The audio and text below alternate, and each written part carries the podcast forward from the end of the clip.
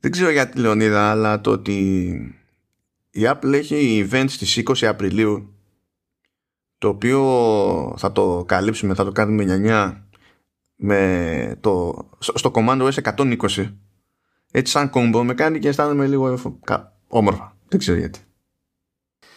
Εγώ πριν ε, σχολιάσω για το event θέλω να, να πω για άλλη μια φορά πόσο μοναδικό podcast είμαστε. Τις άλλες φορές που το έλεγα, έλεγα ότι είμαστε μοναδικό γιατί είμαστε podcast για την Apple και ξεκινάμε με Samsung, LG, ξέρω εγώ, Motorola, ό,τι θες. Σήμερα λοιπόν το λέω γιατί ε, συνήθως πριν από ένα podcast, πριν από μια εκπομπή, ε, μιλάμε από πριν ε, για να προετοιμαστούμε, να οργανωθούμε, να κάνουμε τα κουμάντα μας για να βγει η εκπομπή. Σήμερα λοιπόν αυτό το podcast ε, προετοιμάστηκε ως εξής. Είπαμε για ε, εμβολιασμούς, είπαμε για games, είπαμε για, για το σύνταγμα, όχι την πλατεία, το κανονικό. Είπαμε δεν ξέρω και εγώ τι, για δικηγόρους και δικο, δικο, δικηγορικά προ, προβλήματα και τα λοιπά. Ε, όπως καταλαβαίνετε, άλλο ένα εξαιρετικό podcast ξεκινάει σήμερα. Ε, ε, τώρα ε, απλά είμαστε πολύ πλευροί χαρακτήρες, ρε Λεωνίδα. Τι να γίνει τώρα; Το, ναι, είμαστε πολύ Ωραία το λέτε. Ωραία, ωραία, ωραία έκφραση αυτή το ότι μας αυτός ο, Ότι μας κατέβει, ναι. Ε, ωραία, ωραία το είπες. Πολύ μου άρεσε. Τέλος πάντων, ε, event στις 20. Το λέγαμε από την προηγούμενη φορά ότι. Ε, εντάξει, φημολογούταν ε, καιρό ότι θα έχουμε μέσα στον Απρίλιο event. Ε, είχαμε αρχίσει να ανησυχούμε γιατί είχε ψηλοαργήσει να σκάσει το, η, προς, η πρόσκληση, τέλος πάντων η ανακοίνωση, ξέρω εγώ, για, ε, η παραδοσιακή ανακοίνωση που κάνει η εταιρεία για, για αυτά τα event. Ε, έσκασε χθες, ε, όχι, ε, χθες σήμερα ήταν. Χθες. Ναι, έσκασε ναι. Τρίτη και 13. Εμείς γράφουμε Τετάρτη και 14. Ναι, ναι, ναι. Τρίτη και 13. OK, okay, καντέμιε. Ε, έσκασε χθες ναι, η πρόσκληση. Βέβαια, συνειδητοποίησα ότι επειδή όλα αυτά τα event τα τελευταία γίνονται είναι digital only, ε, ότι πλέον δεν έχει και μεγάλο άγχος η εταιρεία να, ξέρεις, να, να στείλει ανακοίνωση ξέρεις, την τελευταία στιγμή, ας το πούμε παλιά που έπρεπε να οργανωθεί και ο άλλος να πάρει εισιτήρια, να πάει κτλ.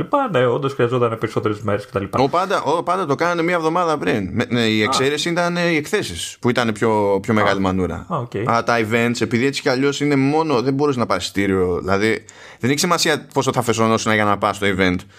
Ε, το event το ίδιο είναι, είναι μόνο, μόνο με πρόσκληση. Δηλαδή δεν μπορεί να πάει κάποιος στο σήμα του, ας πούμε. Ναι, αλλά θα πρέπει να δώσει χρόνο στον άλλο να βρει εισιτήρια να έρθει, γιατί δεν είναι όλοι Αμερικοί, έτσι.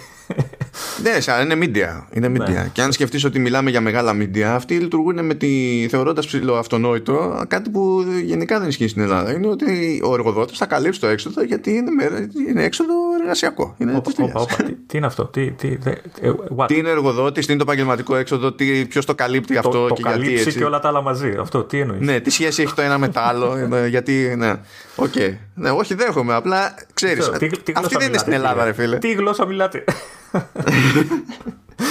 Ε, οκ, ε, okay, λοιπόν, η πλάκα είναι ότι το μάθαμε πριν την ώρα το, το event, λί, λίγες ώρες πριν, ας πούμε έτσι. Και δεν ξέρω ποιος έκατσε και το έκανε τώρα αυτό.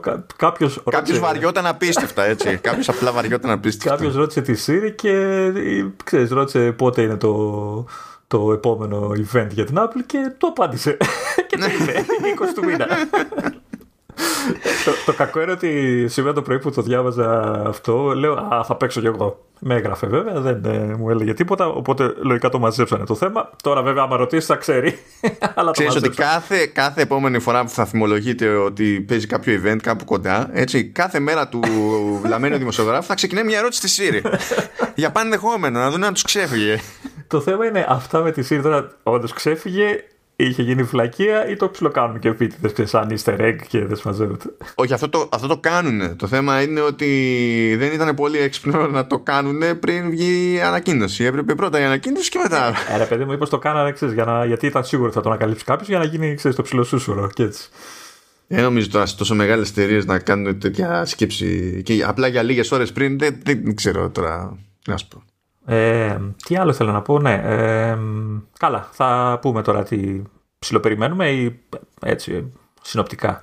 Ε, εγώ το, αυτό που θέλω να πω πριν πεις τι περιμένουμε από το event που ξέρουμε είναι να. ή θα ήθελα να σου θυμίσω ότι η 20 του μήνα είναι 5 μέρες μετά τη γιορτή μου και το αφήνω αυτό εδώ έτσι να το έχεις, να το θυμάσαι. Ε, θα, είναι, θα είναι too late. Δεν, θα, δεν προλαβαίνεις τίποτα καινούριο. Δεν θα, σε, δεν θα σε παρεξηγήσω. Κάνεις το δώρο.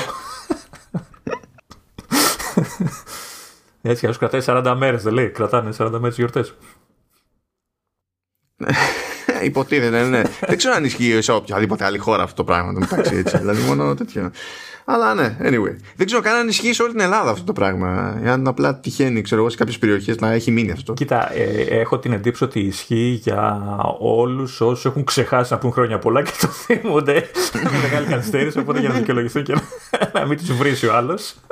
Μάλλον, μάλλον. Λοιπόν, τώρα συνοπτικά γιατί είναι πράγματα που έχουμε ξαναπεί ξέρω ότι περιμένουμε. Υποτίθεται ότι περιμένουμε να δούμε νέα iPad Pro.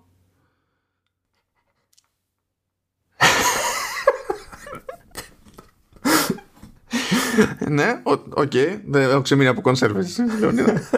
Αλλά θα, θα, σου βρω κάτι. Θα σου βρω κάτι. Ε, κάτι τουλάχιστον για να ακονίσει το δοντάκι, ξέρω εγώ. Ε, περιμένουμε νέα iPad Pro. Εντάξει, δεν έχει νόημα να κάνουμε τώρα recap στο τι έχει ειπωθεί. Τα έχουμε κάνει σε προηγούμενα επεισόδια. Υποτίθεται ότι περιμένουμε νέους Mac με Apple Silicon, είτε iMac, είτε να σα ξηριτή. Περιμένουμε όπως κάθε φορά σε κάθε event τα τελευταία ξέρω εγώ δύο χρόνια τα AirTags. Ε, αυτά τα AirTags δηλαδή άμα δεν βγουν και τώρα. δηλαδή. Εντάξει. Εντάξει, και τώρα γίνεται και ένας λόγος και καλά για τρίτης γενιάς iPhone SE. Αυτό δεν ξέρω Κάτσε το, το προηγούμενο ήταν πέρσι. Ναι, μου φαίνεται ψηλό κοντινό αυτό για να έχει χωθεί. Δεν, δεν βλέπω κάποιο, κάποια συγκλονιστική βιασύνη, ας πούμε. Δεν θυμάμαι αν πούλησε καλά αυτό ώστε να ξέρεις να θέλουν να το αντικαταστήσουν. Ναι, αλλά και πάλι δεν υπάρχει. Δηλαδή, είναι ένα μοντέλο με Α13. Δηλαδή, δεν είναι ότι δεν μπορεί να πουλήσει δεύτερο χρόνο. Εδώ πουλάγε όσο πουλάγε το άλλο, ας πούμε, τέσσερα χρόνια που είχε μείνει και ακίνητο το, ναι. το, Δηλαδή μου φαίνεται λίγο, περί... μου φαίνεται λίγο περίεργο ακριβώς κιόλας επειδή ξέρεις, θα του βάλεις τη Α14, δηλαδή θα δώσεις κι άλλο. θα κάνεις ακόμη πιο δύσκολο σε κάποιον να πει Α πάρω το iPhone 12 mini, ας πούμε. Ε, το οποίο από ό,τι κατάλαβα δεν πάει και καλά, οπότε κάποιοι λένε ότι δεν θα ξαναδούμε ή δεν θα δούμε στα επόμενα τέλος πάντων. Ε, είναι, είναι στα σενάρια τέλος πάντων, υπάρχει ένα debate εκεί, αλλά νομίζω κιόλας ότι ξέρεις, το iPhone 12, το mini, βγήκε λίγους μήνες μετά το iPhone SE δεύτερης γενιάς. Εμένα μου φαίνεται δηλαδή ότι το ένα ε, πώς να σου πω ρε παιδί μου ζημιώνει το άλλο κάπως, κάπως έτσι δεν θυμάμαι το mini έχει καλύτερη κάμερα από το εσύ ή δηλαδή, ναι ναι ναι Α, αυτό, αυτό είναι ουσιαστικά καλά και είναι νεότερο επεξεργαστή και, και άλλο, άλλο σασί, άλλη κατασκευή και face ID και τα λοιπά ρε παιδί μου εντάξει. Να, εντάξει. απλά όταν, επειδή τώρα το, το προηγούμενο εσύ είχε περάσει πολύ καιρός και κάποιοι κρατιόντουσαν ρε παιδί μου αν πάνω εκεί που περιμένανε απεγνωσμένα να βρουν κάτι σε, σε πιο μαζεμένο μέγεθος. Εκεί τους φύτρωνε στο iPhone 12 mini, θα ήταν πιο πιθανό να πούνε θα φάω ένα ζόρι να το πάρω. Αλλά τους έβαλες στο ενδιάμεσο το iPhone SE και σου λέει πάμε βουρ. Δηλαδή πιστεύω δηλαδή ότι αν δεν υπήρχε το δεύτερης γενιάς iPhone SE, κάποιοι θα. Δεν ξέρω πόσοι. Θα, θα πηγαίνανε στο mini που έτσι τώρα δεν πήγανε.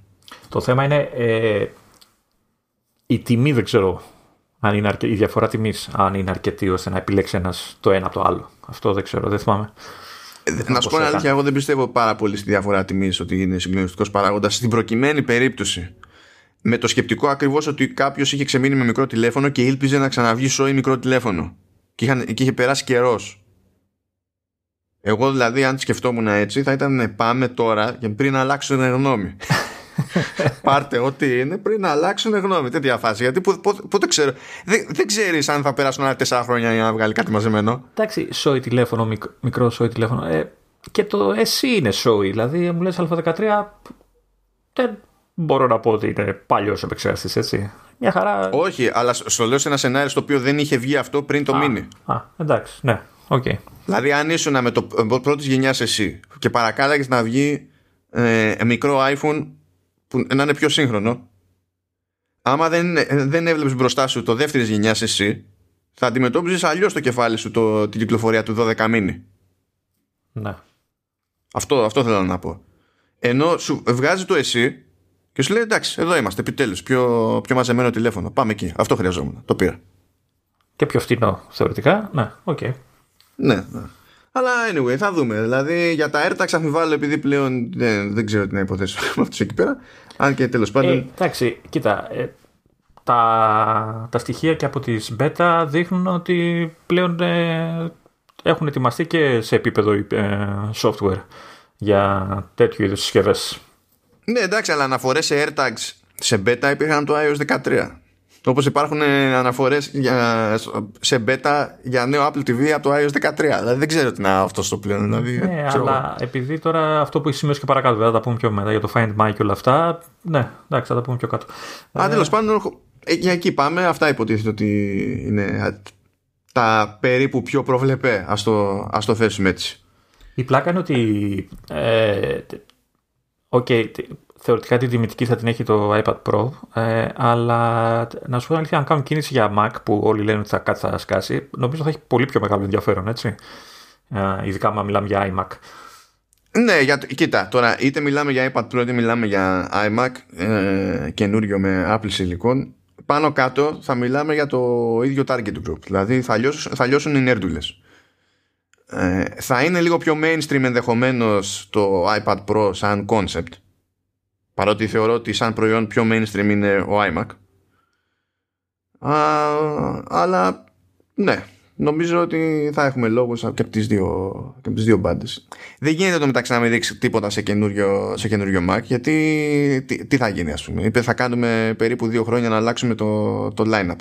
Ε, αυτό δεν γίνεται το να κυκλοφορείς τέλος πάντων μοντέλα με ένα χρόνο απόσταση μεταξύ τους. Δηλαδή το κάνεις σε στάδια, βρε αδερφέ. Προχωρά, πρέπει να προχωρήσει λίγο το πράγμα.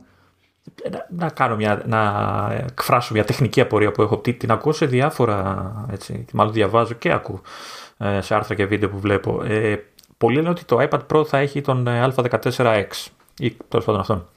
Ε, ο οποίος λένε ουσιαστικά ότι θα φοράει ας το πούμε τον αντίστοιχο εμένα γιατί είχατε εντύπωση ότι αυτά τα δύο πάνε αντίθετα. Δηλαδή ο εμένα στηρίζεται στον Α14 και όχι το, το αντίθετο; Τι, δεν, δεν, δεν πιάνω. Αλλά παιδί μου, όταν βγήκε ο εμένα λέγαμε ότι η αρχιτεκτονική του βασίζεται στον Α14. Έτσι δεν είχαμε πει. Ναι. Ναι, ε, ναι. Ακούω πολλά βίντεο που το ψηλοαντιστρέφουν αυτό. Ότι λένε ότι και καλά ο Α14X θα είναι ο εμένα Ξέρεις. Όχι, αυτό, αυτό το λένε από άποψη. Δύναμης. Από άποψη ισχύως. Ναι, Α, λένε από άποψη ισχύως. Ότι θα είναι κάτι ανάλογο. Γιατί πάλι δεν θα είναι ευθέως ανάλογο με τη λογική ότι ο M1 έχει πάνω RAM, ξέρω εγώ, και controllers και τέτοια που σε iPad Pro δεν έχουν ιδιαίτερο λόγο ύπαρξης. Δηλαδή, όταν έχεις φτιάξει, όταν έχεις φτιάξει controllers για τον M1 για να το βάλεις σε ένα σύστημα με 4 Thunderbolt, Προφανώς είναι ένας controller που δεν, έχει, δεν, δεν, δεν βγάζει νόημα στο iPad Pro. Και το... Διότι ακόμα και αν πεις, ε, βάλτε σας παρακαλώ μια δεύτερη θύρα σε iPad Pro, είναι σίγουρο ότι δεν θα βάλουν άλλες τρεις. δηλαδή, είναι σίγουρο. ε, εντάξει. Μιλάνε για Thunderbolt βέβαια, αλλά OK. Okay. Ε, και το άλλο που έχω ακούσει και τι, το έχω ξαναπεί, το έχω ξανακούσει αυτό παλιότερα και είχε απαντηθεί το ερώτημα μετά με τις κινήσεις της Apple ήταν ότι ξέρεις, θα σου βάλουν το super επεξεργαστή στο iPad αλλά ξέρεις, ε, θα έχουμε πάλι ένα μηχάνημα με iPadOS, με όλους τους περιορισμούς που, που ξέρουμε ε, και θα έχει επεξεργαστεί super. Κάτι που λέγαμε και παλιά όταν ε, πριν κυκλοφορήσει το, το iPadOS με υποστηρίξεις για multitasking, για πληκτρολόγια, όλα αυτά και mm. ξέρεις κάτι τέτοιο. Ξέρεις, το ακούω που το λένε ότι και καλά ξέρεις θα πάει άχρηστος. Και λέω, περιμένετε, γιατί έρχεται και η WDC. Μα και... ακριβώς δεν έχει νόημα από τη στιγμή που ξέρεις ότι τον Ιούνιο θα δεις τη νέα έκδοση iPadOS, δεν έχει νόημα να το προεξοφλεί αυτό από τώρα. Δες τι θα σου δείξει. Ναι. Και άμα δεις ότι γίνονται ψηλοπράγματα ε, πάλι για δεύτερη συνεχόμενη χρονιά σε iPadOS, τότε να παραπονεθείς, ξέρω εγώ. Ναι. Εντάξει η οποία WDC λογικά θα, ξέρεις, θα δώσει και, ε, πώς το λένε, θα, θα αποκαλυφθούν και software που φημολογείται ότι θα σκάσει σε iPad και το περιμένουν χρόνια, ε, που είναι του Mac, ξέρεις, πιο αποκλειστικά πράγματα τύπου, ξέρω εγώ, ε, Logic Pro, δεν ξέρω τι, τι, τι, περιμένουν ακριβώς. Αυτά τα λένε καιρό, αλλά δεν τα πολύ πιστεύω. Εσύ. Ναι. Όχι επειδή δεν μπορεί να τα τρέξει, αλλά το Logic Pro, ας πούμε, από άποψη UI είναι τόσο πίτα. Ναι που δεν είναι χαβάλες να πεις το πετάω ε, κοίτα, σε, δηλαδή. αν, αν το συνδυάσεις με τη φήμη του Thunderbolt που θεωρητικά θα σου επιτρέπει να κάνεις και σωστό, ε, σωστή χρήση δεύτερης οθόνης με το iPad θα είχε ένα ε, τρόπο ύπαρξης, ε, λόγο ύπαρξης στο τέτοιο, τέτοιου είδους εφαρμογές, έτσι. Εντάξει, ακόμη και έτσι να πεις: Ωραία, αν πάρεις το 13 το iPad Pro, πάει και. γιατί, να, και εγώ ας πούμε είμαι σε 13 MacBook Pro. Δηλαδή υπάρχει τρόπος να λειτουργήσει. Τώρα σε, στο 11. Ε, όχι, εντάξει. Ή, στο, ξέρω εγώ, στο iPad. στο iPad δηλαδή, ναι. Και ο, το θέμα είναι ότι αν πεις όμως, αν μπεις στη διαδικασία να πεις ότι μεταφέρω αυτή την εφαρμογή, την περνάω κάπως και τέτοια, δεν γίνεται να πεις ε, θα προσποιηθώ ότι θα το χρησιμοποιώ άλλος μόνο σε 13 iPad Pro. Θέλει redesign το πράγμα και θέλει χοντρό, δεν είναι χαβάλες. Και με το που ξεκινήσει τέτοια ιστορία, σκάνε μετά οι επαγγελματίες του χώρου. Λες, μου διέλυσες τα workflows. Άμα θυμάται κανένας από την εμφάνιση του Final Cut Pro X, που πλέον είναι Final Cut Pro σκέτο, και το τι η μανούρα είχε παίξει τότε.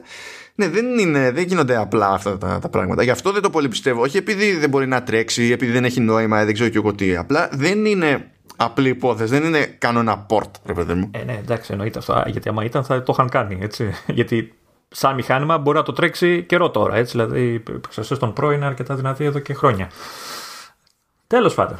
Anyway, θα δούμε, θα δούμε, περιμένουμε. Έχουμε λοιπόν, μια εβδομάδα, πόσο είναι; Ε, έχουμε μια εβδομάδα, θα δούμε τι θα πάθουμε εκεί πέρα.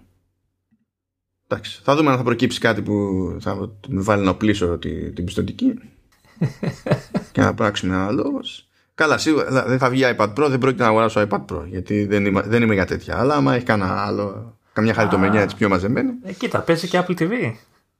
Άμα, άμα σκάσει Apple TV, εκεί θα έχουμε ένα θεματάκι. Μα, μαζί με HomePod που λένε. Ε, καλά, αυτά αποκλείεται να γίνουν σύντομα και θα τα πιάσουμε άλλη φορά για την άλλη συζήτηση. ε, λοιπόν, πάμε, πάμε γιατί έχουμε υπηρεσίες. Λοιπόν, Apple Music στα πολύ γρήγορα.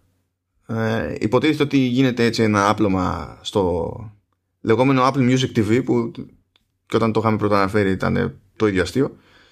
Ε, που είναι κάτι σαν τέλος πάντων streaming MTV, ας το σκεφτούμε έτσι, που παίζει όλο βίντεο κλιπ τέλος πάντων 24 ώρες 24 ώρο. Ε, ήταν μόνος στην Αμερική, τώρα πήγε Ηνωμένο Βασίλειο και Καναδά. Μπράβο. Ε, MTV το ορθόδοξο εννοείς. Το, το παλιό εκείνο το καλό. ναι, αυτό που ήταν για τη μουσική, όχι. που ήταν ευχάριστο διάλειμμα η μουσική μετά από τα reality. Έτσι, αυτό. Και αυτό είναι όλο από Apple Music. Δεν έχουμε συγκλονιστική κινητικότητα εκεί πέρα από staff. Δεν θες να πεις για το car thing της Spotify. Αφού δεν είναι Apple Music, είναι και hardware. Και τι να, αυτό τώρα δεν ξέρω καν τι διανομή θα έχει αυτό το πράγμα. Και σύν της άλλης βλέπω αυτή τη ροδέλα που κλέβει μέρος της οθόνης και λέω φύγει από εδώ. Ναι, αλλά, αλλά είναι τόσο χρήσιμη σε περιβάλλον αυτοκινήτου να μην έχεις touch και να έχεις κουμπιά. Αυτό, ναι, αυτή τη λογική τη, δέχομαι. Το, το, το, το συγκεκριμένο design όμως με ενοχλεί. Είναι κάτι αλλιώς. Ε, με το που μου βάζεις κάτι το οποίο για, στην τυπική του λειτουργία μου κρύβει κομμάτι της οθόνης και είναι πάνω από την οθόνη, δεν είναι καν έχω, κάπου έχω ένα, μια εγκοπή σαν το τηλέφωνο. Είναι έχω ένα physical εμπόδιο. Ενοχλούμε, δεν μπορώ. Ε, ναι, δηλαδή- αλλά δεν. Τέλος καλά. Δεν το συζητήσουμε και αυτό τώρα. Λοιπόν, πάμε. Apple TV Plus. Διότι έγινε άλλο ένα κονέ για παραγωγή στην οποία θα συμμετέχει ο Justin Timberlake. Α, είδα την ταινία που έπαιζε. Ε, ναι, το Palmer. Ε, θα συνεχίσουν εκεί πέρα τα κονέ με την Apple. Θα γίνει σειρά, λέει, το Confessions of a Dangerous Mind που είναι ε, στην ουσία ας πούμε είναι τι να το πω, από μνημονεύματα αυτός να το κάνει από, ήταν βιβλίο το 1984 και έγινε και ταινία βέβαια παρακάτω έτσι οπότε μπορεί να σας θυμίζει κάτι ο τίτλος και έχει να κάνει ε, με τον Τσακ Μπάρις ο οποίος ήταν ε, παρουσιαστής σε τηλεπαιχνίδια και στο βιβλίο του υποστηρίζει ότι η δουλειά του ως παρουσιαστής τέλος πάντων σε τηλεπαιχνίδια ήταν κάλυψη γιατί στην πραγματικότητα ήταν εκτελεστής της CIA Α, εντάξει δεν, ε, δεν, ξέρω τώρα αν αυτό έχει διαπιστωθεί ever. Δηλαδή, εκείνος το λέει για σοβαρά, ρε παιδί μου. Και δεν ξέρω πώς θα το προσεγγίσει και η, και η σειρά, αλλά θα γίνει η σειρά. Okay. Και θα είναι και τροφαντή, δηλαδή θα είναι ωραία τα επεισόδια. θα είναι τρία τέταρτα ξέρω εγώ που είναι το πιο σύνηθες ούτε θα είναι τίποτα μισάωρο. Αλλά ναι θα δούμε. Πάει αυτό θα πάρει μια δόση Justin Timberlake. Ε, επίσης απέκτησε τίτλο ε, η πρώτη εκπομπή που θα βγάλει ο John Stewart στο Apple TV Plus. Θα λέγεται The Problem with John Stewart. Θα είναι ωραία τα επεισόδια θα ξεκινήσουν το φθινόπωρο και έχουν συμφωνία για πολλαπλές σεζόν. Ε, και υποτίθεται ότι κάθε επεισόδιο θα καταπιάνεται με ένα θέμα όπως αντιλαμβάνεστε κυρίως της αμερικανικής πραγματικότητας ή εντάξει πιάνουν ε, τέτοιες εκπομπές στην Αμερική πιάνουν και διεθνή θέματα η αλήθεια είναι. Αλλά φαντάζομαι ότι με αυτόν τον τρόπο προσπαθεί το Apple TV Plus ή η Apple στην ουσία να βάλει στην υπηρεσία κάτι τύπου ξέρεις Last Week Tonight και τέτοια πράγματα που είναι και χαρακτηριστικά στην Αμερική το, της συνδρομητικής τηλεόρασης. Και όχι μόνο βέβαια αλλά είναι, είναι συχνά τέτοιες εκπομπές σε, πίσω από συνδρομή και τραβάνε κόσμο σε μια, σε μια πλατφόρμα. Ε, ήμουν φαν του Stuart απέχει εδώ και κάποια χρόνια είμαι περίεργος δηλαδή αυτό θα το δω σίγουρα. Πάμε παραπέρα ε, Sky η σειρά έγινε παραγγελιά ολόκληρη για το The Crowded Room που υποτίθεται ότι θα έχει και πολλαπλές σεζόν και κάθε σεζόν θα σχετίζεται με μια ιστορία διαφορετική. Και θα παίζει ο Spider-Man. Θα παίζει ο Spider-Man. Απλά θα έχει χάσει το, το Spider Sense. Δεν θα κάνει tingle. Δεν τον καργαλάει. ε, λέει λοιπόν ε, ότι θα έχει 10 επεισόδια τουλάχιστον η πρώτη, πρώτη σεζόν. Γενικά το The Crowded Room θα ασχολείται με, με θέματα ε, ψυχολογικών παθήσεων κτλ. Ψυχικών παθήσεων, δεν θυμάμαι ποιο είναι, ποιος είναι ο όρος που έχει επικρατήσει.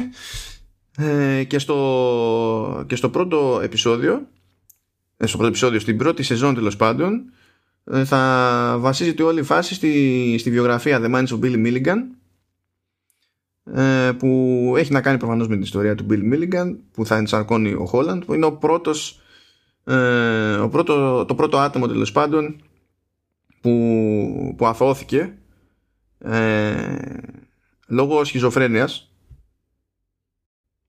με τη λογική ότι δεν είχε ο ίδιος αντίληψη του, του τι έκανε και, και τα λοιπά. Πάλι δεν ξέρω ποιος είναι ο, αν υπάρχει άλλος πλέον νεότερος τεχνικός όρος για τη σχιζοφρένεια γιατί θυμάμαι στα αγγλικά τι παίζει ε, θυμάμαι ότι δεν τους αρέσει πλέον η, το όρο σχιζοφρένεια αλλά στα ελληνικά δεν ξέρω αν έχουμε κάνει τον κόπο να το αλλάξουμε ξέρω εγώ or something αλλά you get the idea. Θα σου πει ο γιατρός σου, θα σου πει. Ε, έχουμε, έχουμε ξεκόψει, έχουμε ξεκόψει. Δεν του μιλάω.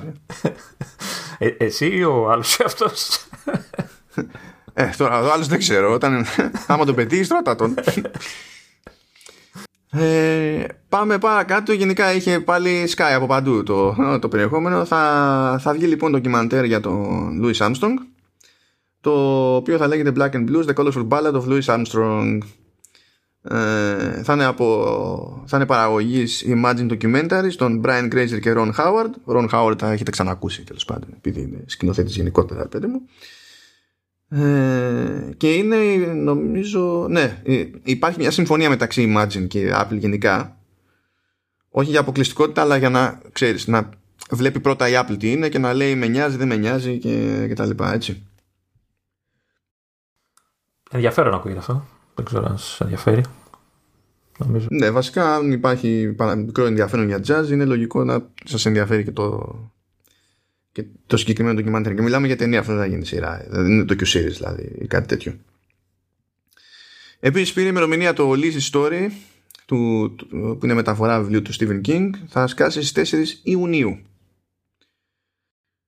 Ε, και πρωταγωνιστούν Clive Owen και Julianne Moore Έχουμε ξαναμιλήσει για το, για το List Story, οπότε δεν θα κάνουμε double take εδώ πέρα. Ε, κάτι ακόμη, because why not; ε, θα βγει ένα ακόμη docu-series για Apple TV Plus θα χωρίζεται σε έξι μέρη και λέγεται What's the Sound with Mark Ronson ε, και έχει να κάνει γενικά τέλος πάντων με τη, με τη δημιουργία ήχων και με τεχνολογία που χρειάζεται τέλος πάντων για την επεξεργασία του ήχου και, και τα λοιπά. Οπότε το ζήτημα θα είναι να, δηλαδή θα εστιάζει σε, παρα, σε μουσικούς παραγωγούς, σε διάφορους δημιουργούς και τα λοιπά, καθώς προσπαθούν να βρουν να, ε, τον ιδανικό τους ήχο ή να φτιάξουν τον ήχο που θέλουν να πετύχουν ακριβώς όπως τον έχουν φανταστεί στο μυαλό τους και πάει λέγοντας. Τι έπαθες Και δίνουμε πόνο για να συνεχίσει να παραπονιέται ο, ο Λεωνίδας. Για να δώσουμε και άλλο πόνο, δεν έχουμε τελειώσει με Apple TV Plus. Ε, γιατί σύμφωνα με ρεπορτάζ του The Information το οποίο δεν μπορούμε να πετάξουμε legit σε link θα βάλουμε αναγκαστικά την αναφορά του Macroom γιατί το The Information είναι πίσω από, από paywall. Δηλαδή μπορεί να το δείτε μόνο αν είστε συνδρομητές οπότε μπορούμε να κάνουμε και πολλά γι' αυτό. Ε, λέει λοιπόν ότι η Apple μπαίνει στη διαδικασία να δώσει περισσότερο πόνο με ταινίες και ότι θέλει να πιάσει ένα αριθμό 10 με 12 ταινιών σε αιτήσια βάση ε, με το σκεπτικό ότι κάπως έτσι θα μπορεί προφανώς να μπλέξει σε παραγωγές που θα είναι πιο πιθανό να έχουν πιο μεγάλα ονόματα από το κινηματογραφικό στερέωμα γιατί υπάρχουν ε, ονόματα που δεν κάνουν παιδί μου τηλεοπτικές σειρές ακόμα και έτσι όπως έχουν τα πράγματα ε, και αυτό ενδεχομένως από τη μία να ανοίγει το περιθώριο, να αφήνει περιθώρια για περαιτέρω συνεργασία με τέτοιου είδους προσωπικότητες, ηθοποιούς, σκηνοθέτες ή οτιδήποτε είναι. Και από την άλλη θα λειτουργούν και τέτοιου είδους παραγωγές κατά το σκεπτικό τέλος πάντων της Apple έτσι όπως το αντιλαμβάνεται το The Information ε, θα ανοίγει ε, θα, θα μπορούν να λειτουργούν, να λειτουργούν σαν κράχτες ας πούμε για να ξέρεις, να πέσει το μεγάλο όνομα, ρε παιδί μου, για να ψηθεί ο άλλος πιο εύκολα και καλά. Ο στόχος που έχουν βάλει δεν είναι λίγο ψηλός ή ψηλός. Είναι σύνηθες το 10-12 ταινίες το χρόνο. Original ταινίες κιόλας, έτσι. Κοίτα, ε, μπορείς να το προσεγγίσεις με διαφορετικό, από διαφορετικές σκοπιές. Ε, είναι κάτι που μπορεί να πληρώσει Apple. Ναι, είναι κάτι που μπορεί να πληρώσει Apple. Ξεκινάμε από αυτό. Okay. Γιατί οτιδήποτε είναι κάτι που μπορεί να ναι, πληρώσει Apple. Εντάξει, αυτό δεν το λες ποτέ, ας πούμε. Έτσι, είναι, ναι. Α, αλλά το Netflix, ας πούμε, έχει πολύ μεγαλύτερο output. Πολύ μεγαλύτερο output. Α, βέβαια, έχει πει το Netflix ότι θα προσπαθήσει ε, να βγάζει από ένα σημείο και έπειτα από, από του χρόνου, νομίζω είναι από φέτος, δύο ταινίες το μήνα αλλά όταν το έλεγε αυτό, το έλεγε για αμερικανικές παραγωγές. Γιατί έτσι κι αλλιώς, άμα βάλεις το τι διεθνείς παραγωγές βάζει που είναι δικές του παραγωγές και τις έχει αποκλειστικές, γίνεται της κακομοίρας κάθε μήνα. Οπότε, αν το δεις έτσι, και πάλι η Apple κινείται σε μια κλίμακα, ας πούμε, που ταιριάζει περισσότερο με το χαρακτήρα του Apple TV Plus παρά με το, με το χαμό που επικρατεί γενικά σε, σε Netflix. Δεν πάει για, για ανάλογο output. Αλλά να, εδώ έχουμε τον Λεωνίδα να λέει Μα καλά, σαν πολύ δεν είναι αυτό. Συγγνώμη, Λεωνίδα. Δεν θα γεμίσουμε ποτέ το Apple TV Plus με, με πράγματα. δεν είπα κάτι τέτοιο. Απλά είπα ότι είναι πολύ. Νόμιζα, μου φάνηκαν αισιόδοξοι. Πολύ ρε παιδί μου. Εντάξει, δεν, δεν είναι και εύκολο γιατί είναι κάτι που ασχέτω φράγκου έτσι δεν το έχουν ξανακάνει. Και είμαστε και σε μια φάση που δύσκολα γυρίζονται ταινίες και διάφορα έτσι. Δηλαδή οι καταστάσεις είναι περίεργες. Εντάξει, τώρα όσο πάει και χαλαρώνει και η αλήθεια είναι η Αμερική μπορεί να έγινε όπως έγινε, μπορεί να πεθαίνουν αβέρτα ακόμη, αλλά με 100 χρόνια καθυστέρηση τουλάχιστον είναι γρήγορη στον εμβολιασμό. Αυτό το πάνε, νομίζω ότι το πάνε πιο γρήγορα από όλους. Απλά έπρεπε να πάθουν το, όλη τη ζημιά πρώτα μέχρι να το να ισιώσουν. Αλλά τέλος πάντων η βιομηχανία τους εκεί δηλαδή θα, θα έχει ισιώσει σε αυτό το κομμάτι και για γυρίσματα τέτοια πολύ πιο γρήγορα από ότι σε άλλα σημεία του κόσμου.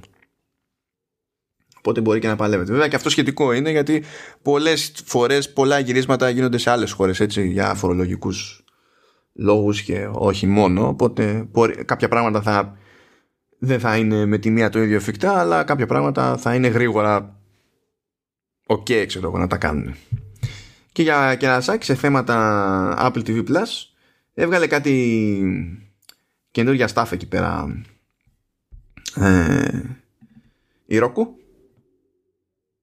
Καινούργια players και τα λοιπά. Δεν θα πιάσουμε τώρα τα προϊόντα της Roku γιατί δεν υπάρχουν στην Ελλάδα δεν έχει κάποιο συγκλονιστικό νόημα. Όμως, όμως τα τηλεχειριστήρια που πηγαίνουν πακέτο με τα νέα Roku έχουν πλέον και πλήκτρο Apple TV Plus. Καλή κίνηση αυτή, γιατί προφανώς είναι από συμφωνία, έτσι. Ε, προφανώς έχει πέσει φράγκο για να πει το κουμπί. Δεν είναι. Δεν είναι αυτό το Οπότε είναι όλα εδώ πέρα μαζί με Netflix, Disney Plus, Apple TV και Hulu. Έχει τέσσερα κουμπιά πάνω. Ε, δεν ξέρω πόσο άνετα αισθάνεται η, η Apple που δεν είναι το πρώτο κουμπί. Το, το, είναι το τρίτο. Wow. ναι, δηλαδή έχει, έχει δύο πάνω, δύο, έχει, είναι μια τετράδα, έτσι. Ε, πάνω αριστερά είναι Netflix, πάνω δεξιά είναι Disney Plus, κάτω αριστερά είναι Apple TV, κάτω δεξιά είναι Hulu και να είσαι σίγουρος ότι σε κάθε μεριά, σε κάθε εταιρεία έχει ο καθένας την δική του θεωρία για το ποιο κουμπί στην τετράδα είναι το ιδανικό. Γιατί και υπό ποιες συνθήκες. Θα ήθελα πάρα πολύ να ήμουν μπροστά στι δύο κουβέντες. Με τον τρόπο, υπό τη γωνία που το κρατάει ο χρήστης. Στάνταρ, στάνταρ. Να έπαιζε σφαγή εκεί πέρα και θα είχε, θα είχε φοβερή πλάκα, πιστεύω. Και κάπως έτσι καταφέρνουμε και τελειώνουμε με Apple TV Plus. Θα έχουμε εκεί πέρα κάτι τρέιλεράκια που έχουν σκάσει, κάτι ψηλά.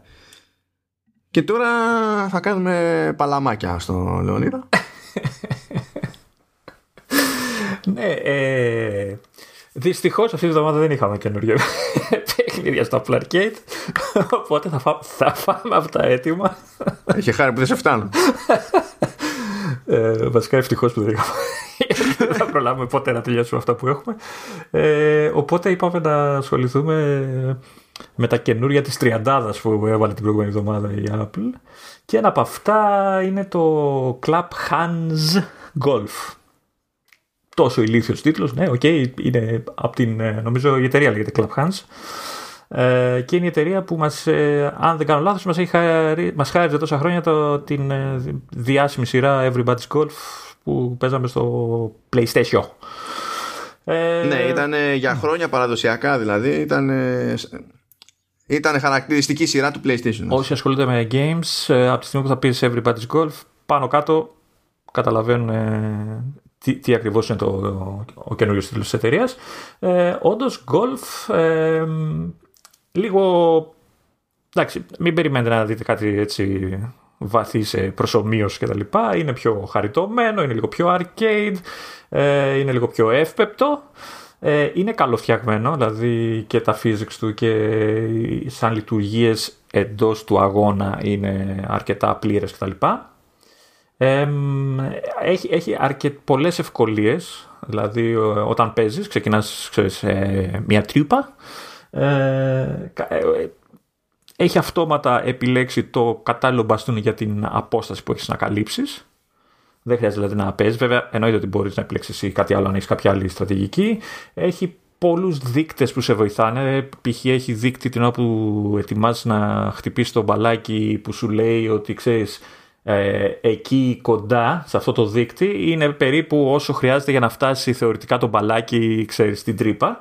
Ε, ε, εννοείται ότι βέβαια επηρεάζονται και εξωτερικοί, επηρεάζουν εξωτερικοί παράγοντες σε όλη την πορεία της μπάλας κτλ. Αλλά έχεις μια ένδειξη του, ε, του πόσο περίπου πρέπει να, πόσο δυνατά πρέπει να χτυπήσεις το, το μπαλάκι. ο χειρισμός είναι ανάλογα με το πώς θα παίξετε. Δηλαδή, αν ε, ε, ξεκινήσει το πώς ξεκίνησα εγώ ανάποδα, παίζοντας με πληκτρολόγιο και ποντίκι, εντάξει. δεν είναι και το καλύτερο, ε, ο καλύτερος συνδυασμός, δεδομένου ότι η βασική κίνηση, το swing, γίνεται με κίνηση. Δηλαδή, τραβάς εισαγωγικά τη λέξη το ποντίκι προς τα κάτω και κάνεις απότομη κίνηση προς τα πάνω για να κάνεις το αντίστοιχο swing προς τα πίσω και προς τα μπροστά για να φύγει το μπαλάκι. Αν είσαι με, με touch κάνεις το αντίστοιχο με δάχτυλο, αν ε, είσαι με χειριστήριο παίζεις με το δεξί, ε, δεξί μοχλό, κάτω μοχλός, πάνω, πάνω απότομα για να φύγει το μπαλάκι. Ε, ταυτόχρονα αν στρίψεις δεξιά-αριστερά δίνεις και το αντίστοιχο φάλτσο, οπότε παίζεις και εκεί. Ε, εκεί λίγο δυσκολεύουν τα πράγματα με το ποντίκι γιατί δεν είναι εύκολο να ξέρεις, αν θες να πάει ευθεία είναι λίγο δύσκολο να το κάνεις με το ποντίκι γιατί πάντα φεύγει προς, τα, προς κάποια κατεύθυνση. Ε, και κατά τα άλλα, σαν αυτός ο πυρήνας δηλαδή είναι ένα καλό γκολφ τυλιγμένο έτσι σε πολλά, με πολλά arcade στοιχεία. Δηλαδή, ε, ο, ε, έχεις, ε, έχεις χαρακτήρες. Έχεις, ε, το, το tour mode, ας πούμε, που είναι το βασικό mode του παιχνιδιού, ε, σου δίνει τη δυνατότητα να φτιάξεις μια ομάδα από χαρακτήρες και κάθε χαρακτήρας ε, σε, σε ένα event, ας πούμε, αν είναι το event αποτελείται από τρεις ε, γύρους, από τρεις τρύπες, σε κάθε γύρο θα παίζεις με, το, με έναν από τους χαρακτήρες της ομάδας. Δεν μπορείς να παίξεις δηλαδή με έναν χαρακτήρα μόνο στο tour. Ε, το ίδιο το tour είναι υποτίθεται εξής. Ε, Πίστες το, σε όλο τον κόσμο. Ξεκινάς ε, από μία περιοχή. Ε, Παίζεις τα, τα events. Αν κερδίζεις, κερδίζεις αστέρια. Μόλις συμπληρώσεις τον απαραίτητο αριθμό αστεριών, ξεκλειδώνει η επόμενη τοποθεσία. Ε, και σιγά σιγά ε, έχεις πρόσβαση σε καινούρια modes. Ε, πέρα από το βασικό παιχνίδι, έχεις πρόσβαση σε καινούριους χαρακτήρες, ε, συναντάς ε, ας το πούμε boss fights, έτσι δηλαδή αγώνες που υποτίθεται ε, έρχεσαι κόντρα με κάποιον συγκεκριμένο παίκτη, αν τον κερδίσεις, τον έχεις πλέον διαθέσιμο για την ομάδα σου κτλ. Ε, έχει επίσης ε, πιο παραδοσιακό mode για όσους δεν ενδιαφέρονται να ασχοληθούν με, τα, ξέρεις, με ομάδες και, και για μένα πούμε, δεν είχε και ιδιαίτερο νόημα να έχω τρεις διαφορετικούς παίκτες στο ίδιο, στον ίδιο αγώνα. Δεν, δεν κατάλαβα ποτέ γιατί το, το κάνουν αυτό. Έχει, Έχει τέτοιο εσύ. Έχει... Φαντάζομαι το κάνει επειδή υποστηρίζει μέχρι τέσσερις παίχτες. Όταν παίζεις μόνος σου, δεν έχει ουσία. Ε, όταν παίζεις μόνος σου, προφανώς δεν ε, έχεις τέσσερις παίχτες. Ε, αλλά... Ναι, αλλά δεν, είναι, δεν έχει και ουσία να έχεις τρεις διαφορετικούς χαρακτήρες σε μια ομάδα και να παίζεις μία-μία τρύπα με έναν έναν χαρακτήρα. Δηλαδή, Τέλος πάντων, είναι, είμαι και εγώ λίγο περίεργος σε αυτά. Ε, έχει όμως mode που είναι ξέρεις, νέα τρύπες με έναν χαρακτήρα, ξέρεις, ντουγρού, ε, hardcore, ε, ε, παραδοσιακό κτλ. Ε, έχει αυτό που είπες, έχει multiplayer, έχει τοπικό multiplayer ε, με έως 4 παίκτες. Ε, ε, και από ό,τι καταλαβαίνω, η σύνδεση γίνεται μέσω Bluetooth. Γιατί σου ζητάει πρόσβαση στο Bluetooth. Δεν ξέρω αν παίζει και με ξέρεις, τοπικά με WiFi και τα δηλαδή τα συνδυάζει όλα, αλλά σίγουρα ζητάει πρόσβαση μέσω ε, Bluetooth. Δυστυχώς δεν, δεν μπορούσα να το δοκιμάσω, δεν είχα την ευκαιρία να το δοκιμάσω. Ε, έχει και άλλα mode, δηλαδή έχει το score attack ε, που σας είπα πριν, έχει το έχει survival mode ε, που ξέρεις, προσπαθείς να βγάλεις όσο περισσότερες ε, ξέρεις, τρύπες μπορείς ε, στη σειρά κτλ. Ε, μέσα στο tour έχεις τα λεγόμενα KP battles και ε, πώς λέγω τα drive battles, κάπως έτσι τα λέει, ε, τα οποία στο το, πρώτο, κάτσε να δω πώς λέγονται όντως, αν είναι όντως τα, ναι, drive battles, ε, όπου στο drive battles ε, έχεις τρεις προσπάθειες και προσπαθείς να, να, κάνεις, να στείλεις τον μπαλάκι όσο πιο μακριά μπορείς από τον αντίπαλό σου. Ε, και μετράει ο μέσος όρος των τριών προσπαθειών και όποιος έχει τον υψηλότερο κερδίζει. Και το KP Battles είναι ποιος θα φτάσει πιο κοντά στην τρύπα. Πάλι με μέσο όρο κτλ. Ε, πάλι μία προσπάθεια και όποιος ε, φτάσει πιο κοντά κερδίζει. Ε, έχει τέτοια διάφορα, έχει εννοείται δυνατότητα, μάλλον ευκαιρίες να αλλάξεις ε, πράγματα στους χαρακτήρες και στολές, ε, φλακίες που δεν με ενδιαφέρουν ποτέ με αυτά τα πράγματα. Ε, καλοφτιαγμένο, έχει ένα θεματάκι στο Mac, τώρα δεν ξέρω αν είναι θέμα, αλλά μου φάνηκε ότι ε, ε, μάλλον του, λείπει, του λείπουν οι επιλογές για, για settings, για graphic options κτλ. Με αποτέλεσμα ε, στο Mac Mini, ας πούμε, σε μένα να παίζει κάπως με χαμηλή ανάλυση, βασικά με έντονο aliasing και μου κάνει εντύπωση που δεν έχει τρόπο ξέρεις, να πειραματίσεις λίγο με, με τις επιλογές. Ε, ίσως με κάποιο update. Ε, κατά τα άλλα παίζει καλά και σε παλιότερα μηχανήματα, δηλαδή και στο Apple TV μου παίζει ok και σε iPad κτλ. Ε, αυτά. Νομίζω. Δεν ξέρω αν θες κάτι να, να ρωτήσεις. Όχι Λεωνίδα, ε, κατά παράδοση δεν έχω απορίες για golf, διότι δεν έχω ιδέα από golf. Δεν είναι τυχαίο που δεν ασχολήθηκα ποτέ και με everybody's golf. Η αλήθεια είναι, να πω και αυτό, ότι για κάποιο περίεργο λόγο μου αρέσουν τα παιχνίδια golf τα ψηφιακά έτσι. Και το άθλημα, αλλά το άθλημα εικάζω ότι θα είμαι κουλός, οπότε δεν το έχω προσπαθήσει ποτέ καν. Αλλά, είναι, είναι και φθηνό, είναι φθηνό άθλημα, ακούω. Ναι, εντάξει, ούτε καν mini golf, βέβαια, να πας σε άλλο πάρκο. ε, αλλά ασχολούμαι χρόνια. Όχι σε, σε συνέχεια και φανατικά και αυτά, αλλά όποτε τύχει θα ασχοληθώ, δηλαδή όπως έτυχε τώρα. Ε, βέβαια η τελευταία φορά που ασχολήθηκα φανατικά, πορωμένα όμως, ήταν πριν από λίγα χρόνια. ε, παίζοντας Sensible Golf. Δεν ξέρω αν το ξέρεις. Είναι από, τη... από την εταιρεία μας είχε δώσει το Sensible Soccer. Ναι, ναι. Κατάλαβε. Ναι, ναι, ναι. Ε, το οποίο έχει κυκλοφορήσει το 94. Ναι, και ήταν στην Amiga βέβαια και τα λοιπά. Και για κάποιο λόγο έλειωνα. Πιο hardcore βέβαια τότε έτσι δεν είχαμε ούτε καινούργια, πώς το λένε, χαρακτήρες, καρτούν και τα λοιπά. Ήταν golf. έτσι. Πάλι έτσι arcade, arcade κατάσταση, αλλά πιο, πιο καθαρό είμαστε το πούμε golf. Δεν είχε όλα αυτά τα κλαπατσίμπανα που έχει το, το, το club hands ε, golf κτλ. Τα πλαχαντζίμπανα. Τα κλα... και ο τίτλος επεισοδίου μόλις βγήκε. ε, ε, και φαντάζομαι ότι, ότι έχω μάθει golf εννοώ τους κανόνες και το σύστημα βαθμολόγησης και ξέρω, κάποιες λεπτομέρειες τέλος πάντων του αθλήματος από αυτά τα παιχνίδια. Δηλαδή έχω εξοικειωθεί με όρους ε, τι είναι το par, τι είναι το birdie, τι είναι το eagle, τι είναι... Ό,τι, ό,τι, είναι, ό,τι μπορεί να σκεφτείς αυτό, τα, τα έχω μάθει. Δεν ξέρω γιατί. Και είναι από τη μία λέω άχρηστες γνώσεις, από την άλλη λέω οκ. Εντάξει. Και γι' αυτό δεν είχα και ιδιαίτερο πρόβλημα να εξοικειωθώ με το συγκεκριμένο τίτλο. Τώρα, αν είσαι τελείως άσχετος με, με golf, ε, δεν θα το διέγραφα γιατί σου λέω, έχει, αυτό που σου λέω στην αρχή ότι έχει πολλές ε, διευκολύνσεις. Δηλαδή σου επιλέγει αυτόματα μπαστούνι. Ε, εντάξει, είναι πιο arcade, οπότε δεν θα είναι και πολύ ξέρεις, ε, δύσκολο να έστω να φτάσεις μέχρι την τρύπα. Έτσι. Έχει ενδείξει βέβαια για να σου δείξει την κλίση του εδάφους, τον αέρα και όλα αυτά. Οπότε πάνω κάτω θα, θα τα καταφέρεις. Ε, απλά πρέπει να, να μάθεις ξέρεις, ε, πώς, πώς λειτουργεί το, η βαθμολόγηση και διάφορους όρους που χρησιμοποιούνται στο κανονικό άθλημα. Εντάξει, εδώ μαθαίνουμε ξένες γλώσσες παίζοντα games. games. Δεν θα μάθουμε πώς λειτουργεί το golf. Εντάξει, ε, ε, έχει τύχει. Επί, ε, έχω καταλάβει ότι ε, δυσκολεύει πολύ τον κόσμο ε, το σύστημα της βαθμολόγησης, το οποίο ουσιαστικά όσο λιγότερους βαθμούς έχεις, τόσο καλύτερα είναι. Αυτό πρέπει να, να καταλάβει κάποιος.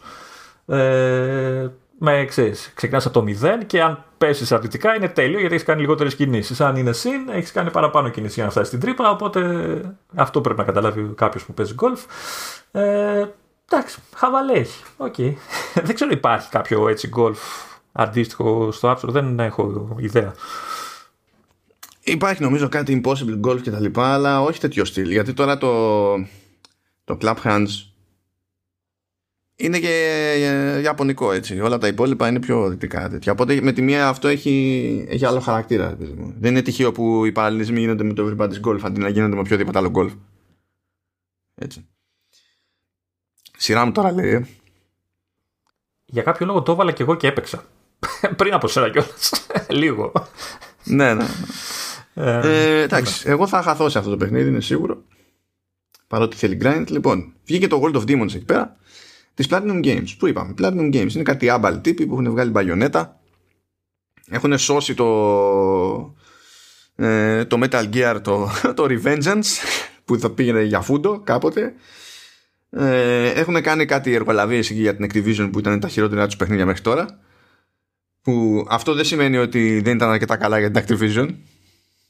Έτσι είναι αυτά, έτσι είναι αυτά. Ε, μιλάμε τώρα, παίζουν βετεράνοι εδώ πέρα.